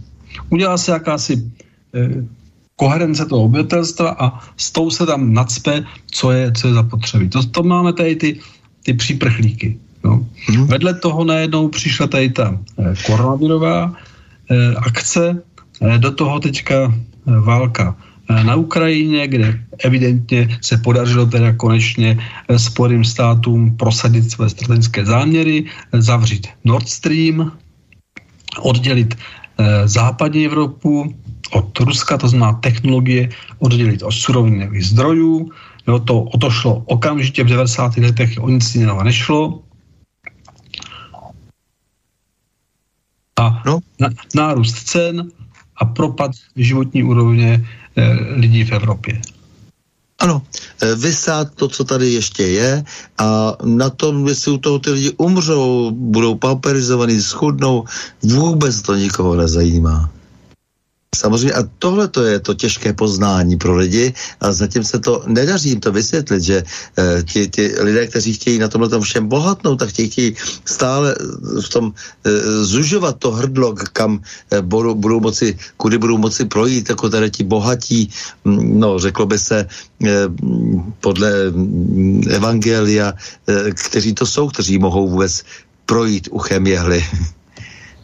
Jo, to je to, ten příměr s tím Bembloudem, že jo, prostě, no. takže to je prostě ta, takováhle situace tady teď je a vysvětlit jim, že tyhle ty lidi mají naprosto, nemají žádné skrupule. No to je to, co píše Mark Twain, je snadné lidi obelhat, ale je těžké jim vysvětlit, že by obelháni. Protože oni nechtějí si připustit, že by mohli být obelháni a že by ta skutečnost mohla být daleko hrůznější, než eh, si oni myslí. A proto si vytvoří takový, takovou bariéru, nechtějí to slyšet.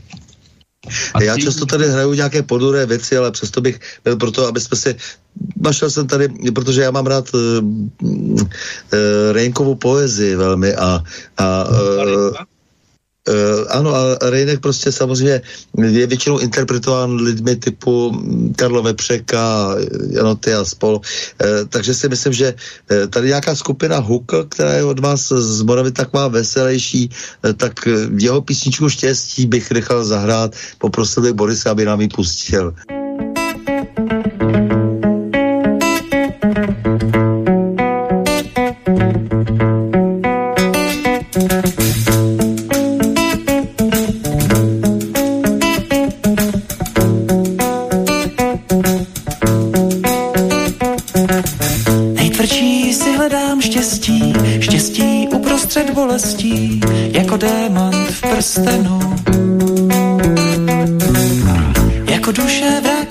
Skla, jež by úsvitem se leskla, zemřelému na čele.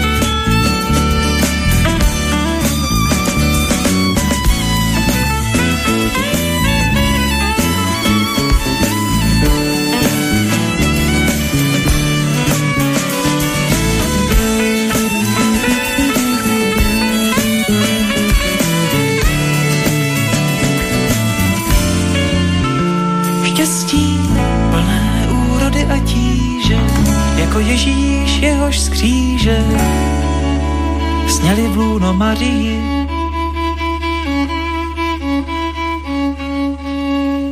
Tak, to byl Bohuslav Rejnek v podání z skupiny Hukl a my tady sedíme na prahu změn s Jaroslavem Turánkem, vakcinologem, imunologem, farmakologem a nanotechnologem, profesor to, profesorem to a uvažujeme o tom, co dál s tímto světem. Teď jsme si tak nějak popsali, co se zatím stalo. No a co teď budeme dělat dál, profesore? Protože plíživá totalita a tak dále, budeme bojovat? Pořád, jak se setkávám s lidmi, tak eh, zjišťuju, že tady je pořád docela silná občanská společnost, která se nechce vzdát, ne, nenechá se eh, úplně tak snadno zavřít v čince, což je docela pozitivní. To, co zase vidím jako negativní ve smyslu, kdy jste pouštěli tady tu písničku, všimněte si, jak odchází celá řada, myslím, odchází tím, že umírají celá řada umělců, od režiséru počínaně po vynikající herce a není, není za ně náhrada. Přesně. To, co dneska vidíte eh, v tu hereckou generaci, buď neumí hrát, nebo to, co se od nich chce něco jiného. A nebo já si myslím, že to je jako kombinace všeho. A ta třetí, třetí faktorem je, že pro ně ani nikdo nic pořádného nepíše. Takže se můžeme, když se chceme trošku pokochat nějakým kvalitním filmem, tak si pustit starý český film. A i za toho totáče vznikaly věci, které, když si trošku od, odtáhnete ten ideologický balast, pokud tam pronikl, na který se můžete jako na řemeslo eh, dívat a máte z toho eh, umělecký zážitek. Dneska, teď si vente, jakou mají, jakou mají možnost točit filmy A kolik z těch filmů vůbec stojí za to, abyste se nepodíval po druhý? Jsou filmy, které jsem měl desetkrát, staré české filmy. A jsou tady ty moderní filmy, které v polovině vypnete, protože to prostě je e, šmíra herecká, e, režisérská a scenaristická. To stejně máte v hudbě. Odchází spoustu vynikajících rockerů, e, i zpěváků z toho středního proudu, kteří uměli zpívat ještě ke všemu. Teda. A dnes jako, je tady pár ještě veteránů, a zmíním třeba mého oblíbeného Vladimíra Mišíka a lidé kolem něj, ale, ale to, co, to, co nastupuje, to je no, neumí, chtějí, chtějí si hrát na protest songaře, jako klus a to je prostě to je něco, to je něco tak ubohý. Bez nápadu, plitkost strašná, no. všechno je to stejně už jako a všichni vlastně jako dá se říct, že opakují stejně eh, to, to jedna těžká, čtyři lehký, že jo, pořád je to od, od těch 50. let eh, stejný, bych řekl, jako myslím celo eh, civilizačně, jako je to problém. A toto, tady ten úpadek té kultury, jo, to je úpadek duše toho národa. Vente si, když bylo eh, národní obrození, tam byly, řekl bych, dva faktory. První to bylo umění plus do toho eh, tělovýchova. A druhým faktorem, který to všechno umožnil, byl vznik eh, české buržazie, která měla vlastenecké smýšlení. No to byly dva faktory, které umožnily vůbec ten zázrak národního obrození. A my budeme potřebovat znovu druhé národní obrození a budeme potřebovat to stejný. Budeme potřebovat, aby tady byla opravdu česká buržoazie, tak řekneme, eh, vlastensky smýšlející, nikoliv globalizovaná, která je schopna eh, rozkrást tu zemi, jen když z toho zisk. A vedle toho kulturní a eh, tělovýchovné hnutí, jak byl třeba Sokol, Tady máme... Jdete do toho, jdete do toho, protože prostě my potřebujeme přece všichni každou ruku, každou hlavu, každý mozek, že jo, protože tady prostě ta, ta, ta strašná prostě prázdnota, která se objevila na té scéně, teď se to vymenoval, mluvili jste o umění, můžeme takhle mluvit o politice, kde prostě tam už není téměř o co zavadit, protože to všechno jenom slouží, eh, tam, tam není nic, prostě jsou to slouhové slouhů často, že jo, a tak dále, už jenom jsou dokonce, dokonce je to tak směšné, že vlastně jako už nejsou ani, ani že, že, by, že by to byli elitní agenti, jo, jsou legrační e, a vlastně ani nevidí často, co činí, protože e, ten primitivismus je tam značný a deviace různé a tak dále, tak dále. Ale samozřejmě to je potřeba potom, aby teda lidé, kteří jsou autentiční, kteří opravdu něco umějí v jakémkoliv oboru, aby do toho šli. No, zase si jenom vemte, historické osudy těch e, obrozenců. Jo? Většinou skončili velice špatně. Hmm, to se nedá nic dělat. A... My udělujeme Kramerivu cenu, eh, naše asociace nezávislých médií. No a Krameriu samozřejmě zemřel v chudobinci. No, co se dá no. dělat? Ty jo. Že, já neznám skoro nikoho, kdo by, kdo by nějak nakonec... Dopadl dobře. No, Havlíček. Havlíček, jasně. I ten chudák Sabina, jo. Ano, ano, nasazuje se mu psí hlava, ale ti, co mu nasazují psí hlavu, tak ať se podívají laskavě na sebe. No, jo, on jako aspoň byl nakonec umělec a kdo ví, jak to celé ještě bylo, protože ti čtyři, co se tehdy kvůli němu sešli, žádná sláva taky, jakože e, s charakterem. No a, a opakovalo se to znova, že jo, když byla podpis anticharty, tak umělci měli za nás níst eh, ten kříž, za nás za všechny. No tak to, tak to podepsali. Když, když jsme, já si jsme na gymnáziu, my jsme před maturitou, no tak to my jsme řekli, tak a můžeme se aspoň přečíst? Co to? No to jsme si nesměli ani přečíst, jo? No takže eh, tady ta, eh, to období ty anticharty a ty, ty metodiky nabíhají znovu, že teď, teď si nemůžete ani přečíst, co teda ty dezinformační weby co na nich je. Pravdou je, že teď jsem se zrovna díval, jak ty, těch 13 chrabrých pohraničníků ukrajinských bylo zabito na tom zmím ostrově, dostali in memoriam řád, nebo mají dostat a pak se zjistilo, že e, jsou všichni naživu. Že žijí, ano, ano. Jo. Takže toto je jedna z, z tisíce ukázek toho, jak e, naše, naše média objektivně informují a jak je potřeba zakázat všechno na dezinformační média, protože ty informují pravdivě. Jak je třeba být na, ten, eh, na ty dezinformace monopol vlastně, takže ano. aby to měl ten stát, ten monopol, že a... Jste řekl a, přesně aby, aby určovali i ti, i, i, i ti, kteří jsou dostatečně sloužící, že takové ty bakaloviny a, a křetínští a jiní, aby dostatečně prostě jaksi měli prostor prostě pro to, aby se zasloužili a rehabilitovali se před velkým eh, nadnárodním molochem, který, který si je potom rozstřídí, přebere si je prostě jako to ďábel umí sám. Jenomže v těch technických a přírodních a medicínských vědách když chcete nějaký problém vyřešit, eh, tak ho musíte pochopit, musíte znát pravdu. A teprve potom můžete vyvinout nějakou strategii pro vyřešení toho problému. Tady v těch politických eh, machinacích, tam vlastně nejde o to vyřešit problém pro všechny, ale získat pro sebe. Víte, eh, to je právě to, že pokud nemáte, pokud se nepodaří, abyste eh, zaujal tím, že jste součástí nějakého celku, za který odpovídáte, a to, to se dostávám k otázce vysloveně. Eh, to znamená, jde, je na tom počátku kromě toho člověka samotného, je, je tam ta rodina, prostě jako ten nejmenší kolektiv vlastně. Je tam potom ten národ, jestli to tak opravdu je a jestli e, toto by mělo spolu komunikovat, no tak pak je tam obrovská odpovědnost za takový celek a ne za někoho jiného, za národ.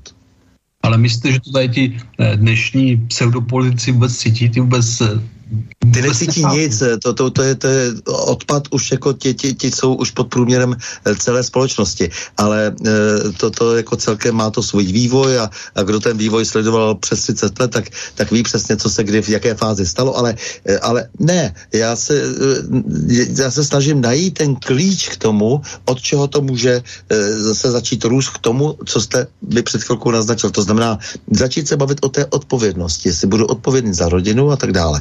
Protože eh, to, teď jste narazil třeba na, eh, to je můj velký problém společenské vědy, eh, protože to je opravdu velká cochcárna a navíc ta úroveň strašlivě klesla, protože se vlastně nevyžaduje skutečná vzdělanost, ale už je to opravdu všechny ty politologie, sociologie, psychologie, ekonomie vyžadují jenom naučení se pouček. Teď myslím tedy to, co představují vlastně, to, co představuje to zázemí těch škol, které je do značné míry trapné, eh, tak jde tady o to, aby opravdu jsme se zpátky vrátili k tomu, že prostě to vzdělání musí být komplexní zároveň v těch společenských vědách a potom samozřejmě to, o čem se teď bavíme spolu, prostě musí tam být ten důvod, ten morální důvod, proč prostě chci být kriteriální osobou, třeba. No, když jste narazil na ty, na ty eh, společenské vědy, já mám takový pocit, že místo toho, aby vychovávali vychovávali historiky a politology a sociology, tak vychovávají politruky. No ano, to je to, to je to, o čem mluvím. Jako, eh, mě nezajímá to, jestli umějí ocitovat Baumana, Levina se a už vůbec ne nějak, nějaké pokleslosti nějakého Freuda a, a už i Junga a tak dále. Ty, ty věci jsou dneska za všema hranicema. Prosím? Na Junga mi. To je ještě lepší, pořád ten Jung je ještě z toho lepší. Ale ne, já chci říct jako prostě, že se to dostalo do té roviny, že všichni vlastně začali dělat ideologii. Ano. Před více než sto lety začali dělat ideologii, vyrábět ideologii. To je ten problém. To se stalo i s tím, i s tím konec konců Jungem, ale teď já ho nechci, kdo ví, jak jako to, protože říkám vždycky, ještě je to pořád lepší, než to, co předvedl Freud, jakože to, to bylo úplně, ale, ale to, že vlastně se stali součástí, že chtěli být součástí vlastně ideologie, tak to nás uh, vrhlo do té situace, ve které jsme. Ale eh, ten problém je, že opravdu ty obory uh, unikly z toho, z té společenské smlouvy všechny. Že vlastně jsme uzavřeli společenskou smlouvu, říkejme tomu ústava, a vidíte, co se s ní děje. No, ústavu musí, musí bránit všichni lidé, ale především ústavní soud. No, jestli hlavní ústavní soudce je e, bývalý soudruh, tak co to můžete čekat, jo? Ne, kdyby to, to tady jsou všichni, že jo, potom listopadu je tady strašně moc jich, ale soudruh ještě velmi agilní, že, eh, ten nejvyšší státní zástupce, jako to je, to je prostě člověk, prostě, který, který byl nechválně známý, eh, jak si svým ideologickým přístupem. A to, že vlastně si tady všichni hrajou na to, mě to rozesmutnilo, když jsem prostě poslouchal, jak tady všichni se radují z toho, že komunisté, tedy myslím KSČ, už nejsou ve vládě. My tam byli celou dobu každé vládě. No, to byli, to byli ti, ti nejkovanější v podstatě, ty, co měli, ty největší prospěcháři. Jo, jak to bylo prostě s prokurátory a státními zástupci? Dostali se do lustračního zákona? Nedostali, protože e, to by přece všechno e, skončilo fiaskem, říká e, politruk východního vojenského okruhu komunista Pithard. E, no. Prostě nefungovalo by to, že? Říká. No tak e, fungovalo by to možná nějak, samozřejmě já to chápu, protože po 45. roce taky se z 31 tisíc e, vyloučených nacistických soudců vrátilo 27 tisíc zpátky do funkcí, ale věděli, že přece už musí jako fungovat v nějakém novém režimu. Tihle ti to nevěděli. Ti věděli, že mají posvětit úplně všechno, co se po nich bude chtít. Co souvisí s archivy a tak dále. Já tady mám otázku e, Štěpána Žežuly, který se prostě ptá, jestli nevíte, zda pracují nějací lékaři na postupech, jak eliminovat nebo odstranit následky vakcinace? Pokud ano, co byste doporučoval? Nevím, ono, eh, ty následky vakcinace jsou dvojího typu. Jednak je to eh, imunologická paměť, ale zdá se, že ta imunologická paměť, co se týče eh, protilátková imunologická paměť, velice rychle klesá což je na jednu stranu docela pozitivní, protože pokud eh, některé z těch protilátek by byly autodestruktivní, no tak eh, brzy by mohly vymizet. A druhá věc je potom eh, poškození nervového systému a následné možné neurodegenerativní ochoření. A to je velice těžké, jak, jak tyto věci do budoucna, do budoucna léčit, pokud nastanou. Já neříkám, že každý dostal tu vakcínu, tak bude mít nějaké, nějaké, nějaké problémy. To samozřejmě ne, protože eh, to tělo vždycky má eh, mechanismy, které jsou schopny potlačit eh, tady ty prozánětlivé účinky třeba toho, toho proteinu. Ale jednou, když jste navakcinovaní, závislá, tak prostě ta imunická paměť tam je. Ať už je to imunická paměť té buněčného nebo, eh, nebo protilátkového charakteru. Je to, to se, všechno se uvidí eh, v budoucnosti těch lidí, kteří jsou navakcinovaní, je poměrně hodně, eh, takže pokud jsou tam nějaké dlouhodobé problémy indukované tou vakcínou, tak se projeví. No a tito lidé přispějí k, k našemu poznání. Aha, no dobře, ale a, jako jsou to teda vlastně fatální už jako věci nebo změny nebo... Ne všechny. Já si myslím, že u určitého procenta lidí eh, dojde asi k neurodegenerativním onemocněním. Potom vakcinování, opravdu. Jako, jo, potom, já, si, já si to myslím, protože to obzvláště u těch, kteří prošli těmi takzvanými posilovacími dávkami. E, tou jednou z těch Jednou z těch eh, komponent té vakcíny jsou právě ty katyonické lipidy. Hmm. Od toho množství celkového, co dostanete do těla, je samozřejmě málo, jenomže vy ho nedostanete rozprostřeno, ale vy ho dostanete lokálně. A dostanete tu vakcínu do toho ramenního svalu, ano. kde ten sval je velice, eh, nebo ten ramení svalový pletence je komplikovaný, protože celý ten kloub je schopen dělat velice komplikované pohyby a tam jsou k tomu taky vlastně nervové pletence, které to všechno řídí. Čili je téměř nemožné se netrefit do blízkosti toho nervu a tady ty katynické lipidy, pokud se tam uvolní, no tak to jsou další silně prozánětlivé, eh, prozánětlivé eh, molekuly, No a jakákoliv, jakýkoliv zánět nervů může vést vlastně k indukci potom e, neurodegenerativního ochoření. Či tam to se uvidí všechno, ale uvi, vemte si jenom, kolik lidí má po té vakcinaci e, neuromotorické potíže. A to, ne... to jsou opravdu pokusní králíci? Já bych to tak e, nechtěl říct, jo, že jsou pokusní králíci. Ty lidé prostě byli donuceni nekompetentními zdravotnickými autoritami. No ale stát tomu, se těmi králíky. Aby se stali v podstatě eh, těmi králíky. No, no právě. A ještě ke, a ještě ke všemu, e, někteří jsou na to hrdí, mají pocit, že vlastně e, zachraňovali všechny ostatní.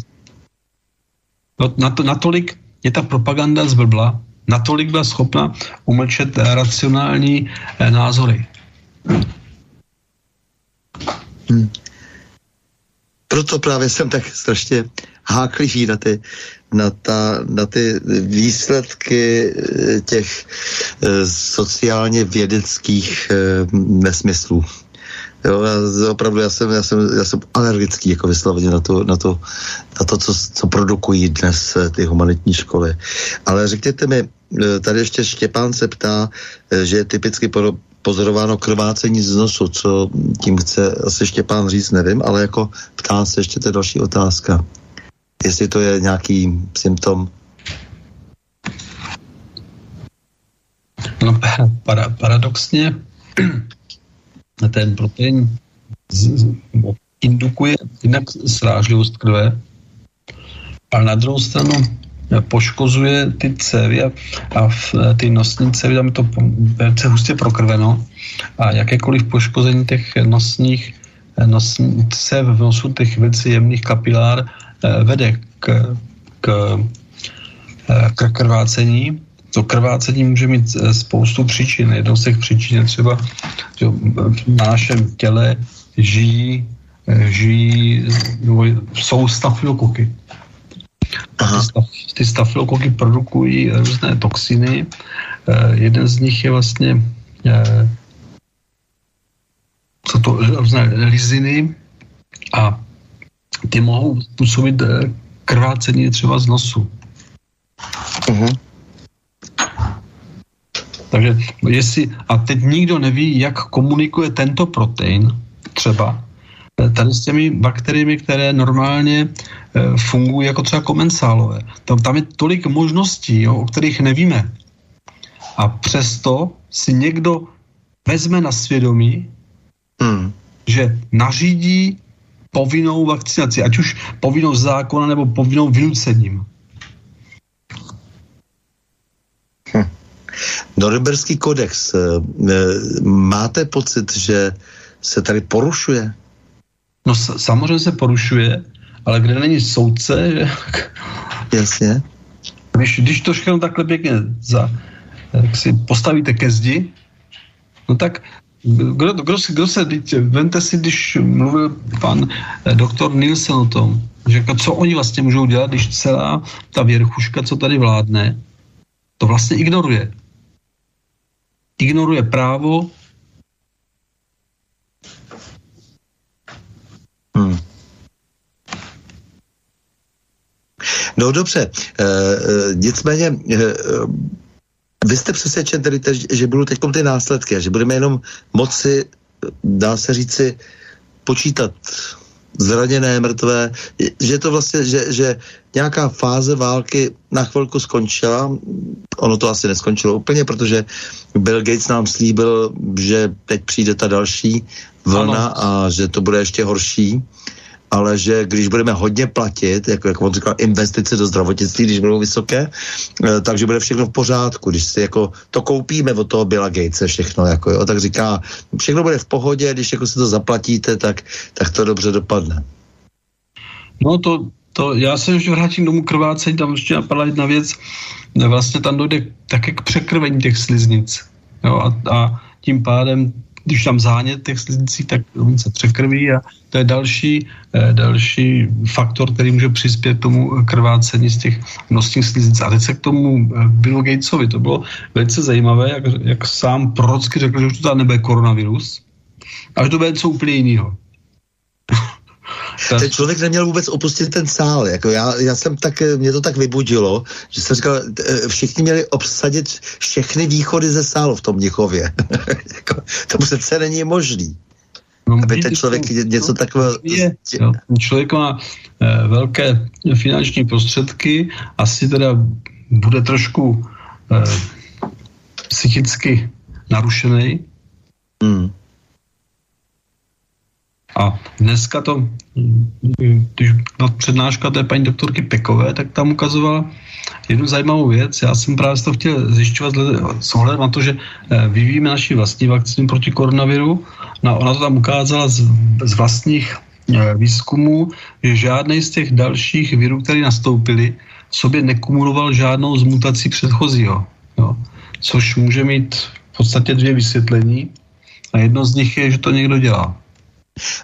Tohle bych chtěl od vás slyšet, jako jo, to, protože to je, myslím, zásadní věc. Je to opravdu tak, nebo co si myslíte vy osobně? E, má to umělou povahu?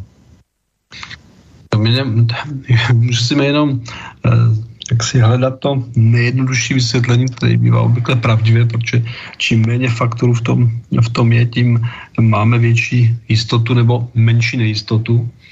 A když se vezmete, jak to všechno vzniklo, nebo aspoň co o tom víme, tak máte výzkumný ústav ve Wuhanu. V tom výzkumném ústavu ve Wuhanu se pracuje s, s koronaviry a některé ty informace z už zmizely třeba e, z encyklopedie, ale tam já si dobře pamatuju, že tam bylo vyjádření francouzských e, vědců, že ty standardy pracovní a bezpečnostní v tom eh, Wuhanu nejsou na úrovni potřebné k tomu, aby tam se s tímto dalo pracovat. A hmm. další věc byla, že oni chtěli udělat, eh, no, vyvinout vakcínu proti HIV na bázi tady těch koronavirových vektorů.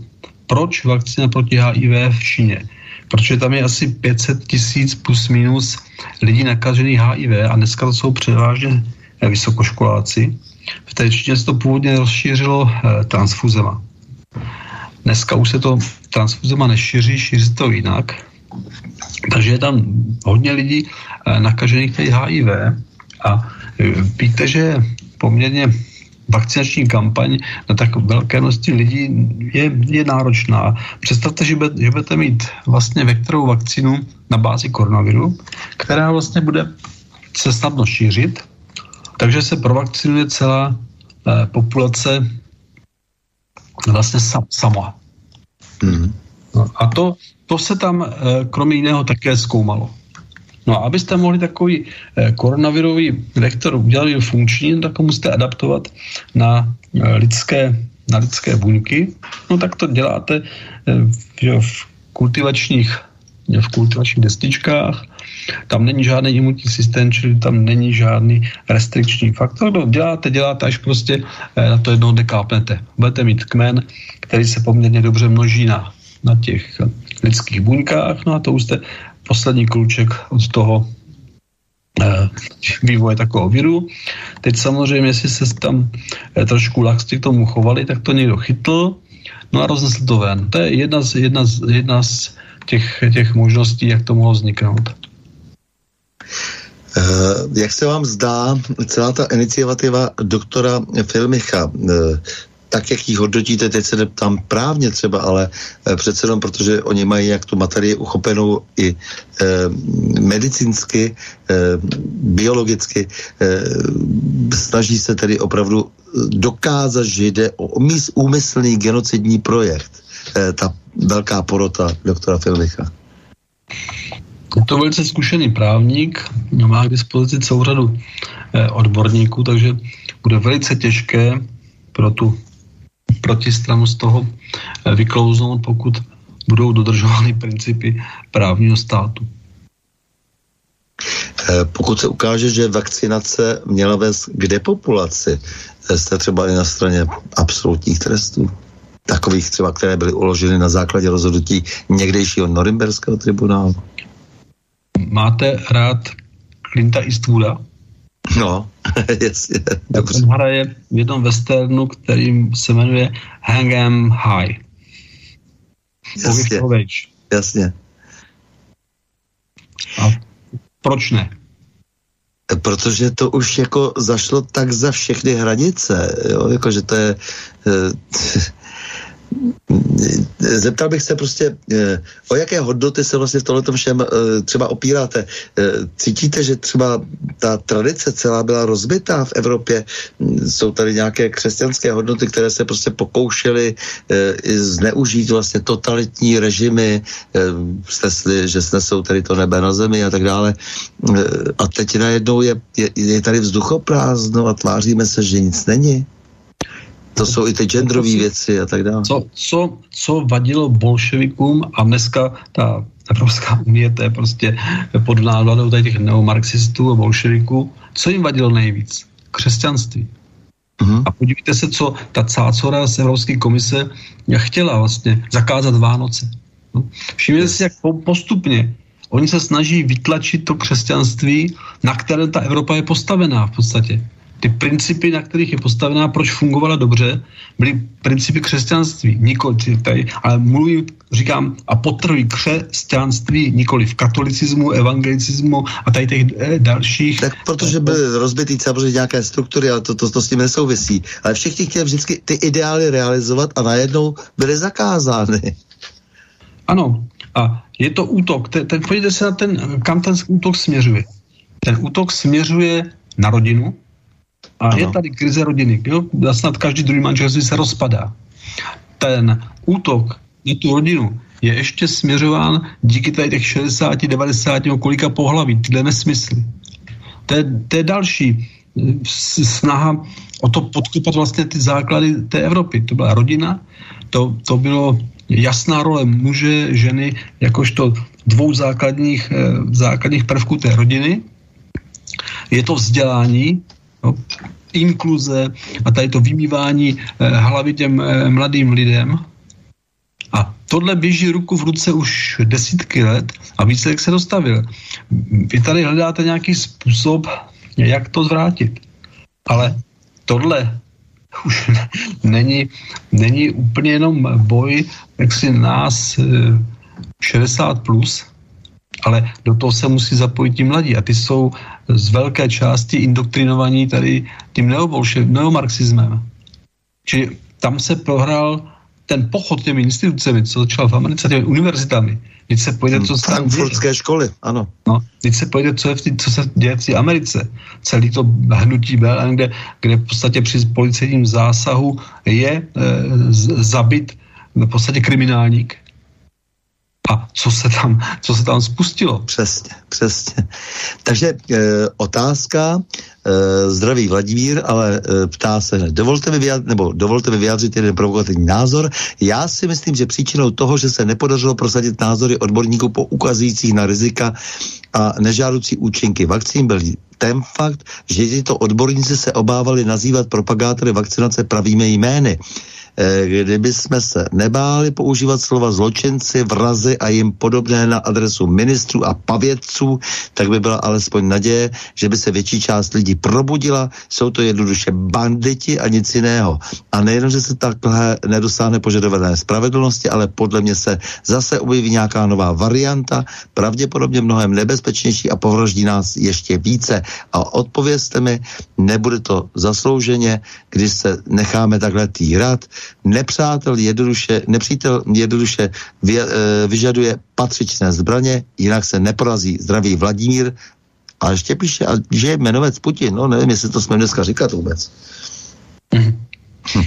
Hm. si vente, eh, kolik lidí bylo ochotno jít na ty demonstrace.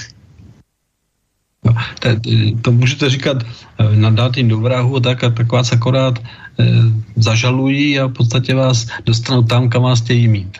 No. Přesně, no, to zase nejde. No. Podle, to, to taky nejde. Celá řada těch lidí je závislých na grantech a ty granty nakonec dává stát, že? To je další ta závislost, že vlastně ta věda je dneska z za, části závislá na tom, jestli dostane ten ústav nebo ten jednotlivec eh, nějaký projekt, ale já tomu rozumím, jako, že musíme ale z, e, zajistit způsob formalizace, abychom to mohli říct. Takhle možná. No ale eh, ani ty právníci, když podávají tady ty žaloby, tak se podívejte, jak málo je to úspěšný, protože ten establishment má v rukou eh, soudní moc a ty eh, soudci, i když zaplať pámu, aspoň eh, u nás spoustu věcí smetli, no tak taky ty soudci nejsou eh, úplně nestraní, to nebyly nikdy. Ale já jsem jenom chtěl říct, jako, že je i tady ta možnost vlastně si vytvořit svůj vlastní proces, jako, e, protože tak to je, když se rozpadá společnost, starý Řím e, tohle všechno znal, tak se začaly vytvářet prostě jiné procesní možnosti a podmínky. Teď nevím, jaké procesní možnosti. No, že prostě najednou, když to nefunguje, když ten systém, ne, tak musíte prostě vytvořit ten lidový tribunál, například. No ale to se dostáváme potom do do situace francouzské revoluce, kdy už potom eh, každý má pocit, že je tím soudcem a katem může být. Jo? Je a to pravda. Začne se ta společnost eh, prostě rozpadat naprosto, naprosto neskutečně a pak musí přijít nějaký Napoleon, který to začíná dohromady, ale konce pak budou ještě horší. Eh, vždycky je to problém najít toho, toho člověka, který by byl schopen dodržet alespoň něco z, toho, z té humanity. No. Je no, to pravda. A tam si můžeme zase vzít Dostojevského román Běso. Jakmile se, jednou, jakmile se jednou uvolní tady ti běsové, hmm? no tak to, tak to prostě, prostě to je jak oheň, který tu společnost sežehne a ta společnost začne postávat z naprostých trosek. Eh, takhle o ten filmech se svým způsobem o to snaží. Snaží se dodržovat eh, pravidla, ale zároveň ví, že nebude establishmentem přijat. Eh, on v podstatě svým způsobem balancuje vlastně na této hranici. Ano. Jo, to, tak, takže to chci trošku naznačit, no, že ta možnost... na té společnosti, jak hluboce opustila demokratické principy, jestli ten establishment toho Fulmicha potom zlikviduje, jestli si tohle dovolí. Jo? Ano. Vlastně zlikvidovat, anebo si to nemůže dovolit, protože by zlikvidoval sám sebe. Ale to je už, to není otázka pana Fulmicha, to je otázka té společnosti a lidí. Jestli si nechají nebo jestli budou lhostejní k, k těmto, těmto věcem. A já mám Dobr... pocit, že teda hodně lidí, eh, hodně lidí lhostejných je. Dobrý večer, jaký máte názor na změnu chování lékařů, kteří odmítají ošetřovat lidi, kteří neprošli testy. Pozitivně testování zůstávají doma bez léčby. K lékaři nemají chodit. Jaký je váš názor na chování inteligence? Vrací se opět pokritická normalizace? No ta už tady, ta už tady je. se tady, to, tady to chování eh, lékařů, kteří léčili po telefonu, nebo tam měli, měli cedulku, že tam pacienty se, se, se symptomy covidu ani léčit nebudou. To je právě ten, to je jeden z těch faktorů, které eh, nám tady zvyšovaly tu umrtnost, protože eh, základem léčby koronavirové infekce je rychlé, rychlé nasazení léku. Aby se nerozil ten zánět především v plicích, pak už je to pozdě pak už skončí na jípce a co chcete dělat, když má spoustu komorbidit, no tak ten hmm. člověk eh, velice pravděpodobně to nepřežije. Či tam ta zanedbaná primární e, lékařská péče, o tom zase mluví celá řada e, lékařů, kteří jsou důvěryhodní, na rozdíl od těch, e, kteří už od pohledu byste jim nevěřili. No, čili to, to byl ten problém. Zanedbaná lékařská péče a to byl jeden z klíčových faktorů eh, toho, proč jsme měli tolik umrtí. A proč se zahltily eh, jípky. Dobrý večer, páni. E, velmi zajímavý rozhovor, pár, otázek na hosta. Nemůžu se zbavit dojmu, že jsou dva, druhy vakcín. Za prvé vakcína placebo určená pro politiky a ce, celebrity. Za druhé originál vakcína, e, rozumějte ten chemický koktejl. Jak si vysvětluje toto obrovské množství vedlejších účinků u těch covid vakcín? A také e, i náhlá úmrtí. Například teď byl v v Rakousku, kde 12, 12 letý chlapec zemřel na zástavu srdce 24 hodin po zaočkování. Na Slovensku byl případ 39-leté ženy, eh, ta zemřela ani ne 24 hodin po druhém kole vakcíny. Závěr byl, že umrtí nesouvisí s vakcínou. A poslední otázka, jak si vysvětlíte zvýšený počet kolapsů vrcholových sportovců, hlavně fotbalistů. Vďaka s pozdravom Lubo. Teď jsem jen ten konec chytil, tak začneme od toho konce. Eh, na Slovensku byli umrtí hokejistů ve Slovanu Bratislava a u těch, u těch eh, sportovců je úplně jiný výkon eh, toho oběhového systému. To znamená, jaká, jakékoliv drobné poškození, které u člověka, který nemá tak velký výkon srdeční a, a projde tedy bez většího povšimnutí, tak u těch sportovců se nutně musí projevit. To jsou ty záněty srdce a osrdečníků, protože dochází vlastně k poškození těch endotelí cév, které vyživují e, srdce. Takže to, to, to, to evidentně souvisí právě s produkcí toho S-proteinu po, po vakcinaci. Mm-hmm, takže tam není žádný pochyb. Eh, tam protože samozřejmě... Nikdo to nepochybuje dneska. Jo, Uh-huh, uh-huh. Protože samozřejmě kolem toho bylo zase jako napadání, a, a, kvůli tomu, že to jsou dezinformace a tak dále a likvidují se kvůli tomu lidské uh, různé osudy a tak dále, jsou, jsou na to navázány. Uh-huh.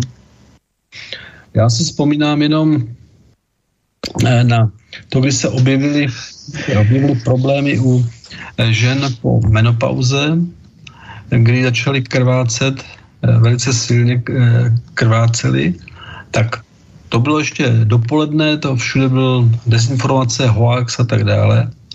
A už odpoledne jsem dostal zprávu, že jedna paní po vakcinaci tento problém reálně má. Jo? Žena po menopauze, těžké krvácení. Takže takhle vidíte, jak, jak ty některé dezinformace eh, měly rozdíl několik hodin, když se z toho staly opravdu informace. Yes. To, to, to jsou tady ty, ty krvácivé stavy. Mě právě nejvíc zaujalo, když mi sdělila, dvě lékařky dokonce sdělili, že mají u svých pacientek zvýšený počet cyst na vaječnicích. No, to, to byla jedna. Pak to byly samozřejmě záněty na dva let u mladých, u mladých mužů, to mm-hmm. se souvisí s tou vakcínou, no a potom tady, ta, tady ty umrtí, a nebo prudké snížení výkonnosti eh, lidí, kteří celý život sportovali zase po vakcinaci. Ale samozřejmě to vůbec nesouvisí s vakcínou a ty benefity převyšují rizika. To, tu mantru musíme zopakovat, aby jsme nebyli za dezinformátory. A on no. se ještě, ten pán ptal na začátku, byla ještě jedna e, otázka. Tak počkejte, já se ještě tady vrátím teda k tomu textu. E, tady bylo vakcína placebo určená pro politiky ano, a celebrity. Jo, jo. Jako jo, to, Tam je tohleto... zajímavá věc, o tom mluvila zase paní doktorka, já to měl si nezapamatuju, když jsme měli, když jsme měli tu, tu konferenci, Eh, Československo a ještě předtím jsme měli eh, na slovenském médiu, což byli ty bratři Matinkové, mm. tak tam mluvila paní doktorka, která se zabývá jako kardioložka a zároveň ona dělá i vyhodnocování klinických studií. A mluvil o tom i pan doktor já si spomínám to jméno, ze Slovenska, mluvili o tom, že vlastně tam nutně musí, protože ta vakcína nemá ukončenou klinickou fázi 3. Čili tam musí být určitá část lidí, kteří z toho placebo. A teďka, pokud to je pravda, jako to pravda je, tak si představte, že vy se jdete navakcinovat v domění, že budete tady chránit, to jste placebo. A teď nemusíte nikde už se ničím prokazovat, chodíte a přitom můžete onemocnět a, být, a roznášet ten virus. Jo. Potom další dezinformace, které se ukázaly téměř jako informace už, eh, ukazovaly, že jsou různé šarže a některé ty šarže mají daleko víc vedlejších účinků než jiné šarže. A teď čím to, eh, čím to může být? Mm-hmm. Jo. Eh, těch, těch, protože u nás, to je další taková věc, já se potom vrátím tady k tomu ještě, u nás neexistuje autorita, která by testovala kvalitu těch vakcín. Uh-huh. My jsme to nabízeli, já jsem dělal celý, celý soubor metod, který je potřeba eh, aplikovat tak, aby jsme byli schopni posoudit kvalitu té vakcíny. Neříkám o tom, jestli je, jestli je bezpečná, tak účinná, jenom tu kvalitu výrobku, to znamená, jaká je distribuce těch, eh, těch částic, kolik obsahují nepoškozené mRNA a spoustu těchto, těchto parametrů, či tady, jak já sobou říkám, tady kontrolujete konzervy pro psy, ale vakcínu, kterou chce eh, vláda vnutit vlastně všem lidem, nikdo nekontroluje. A vzpomeňte si na, tu, na ten případ v Japonsku, kdy vlastně Japonci vrátili 1,6 milionů vakcín, protože tam prostě byly částice, které tam neměly co dělat.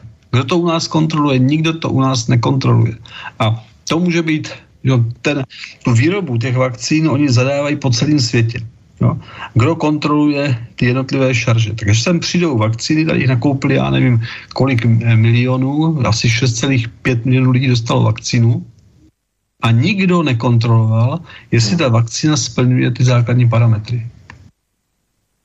Takže pak těžko můžete zase eh, korelovat vedlejší účinky eh, s jednotlivými šaržema.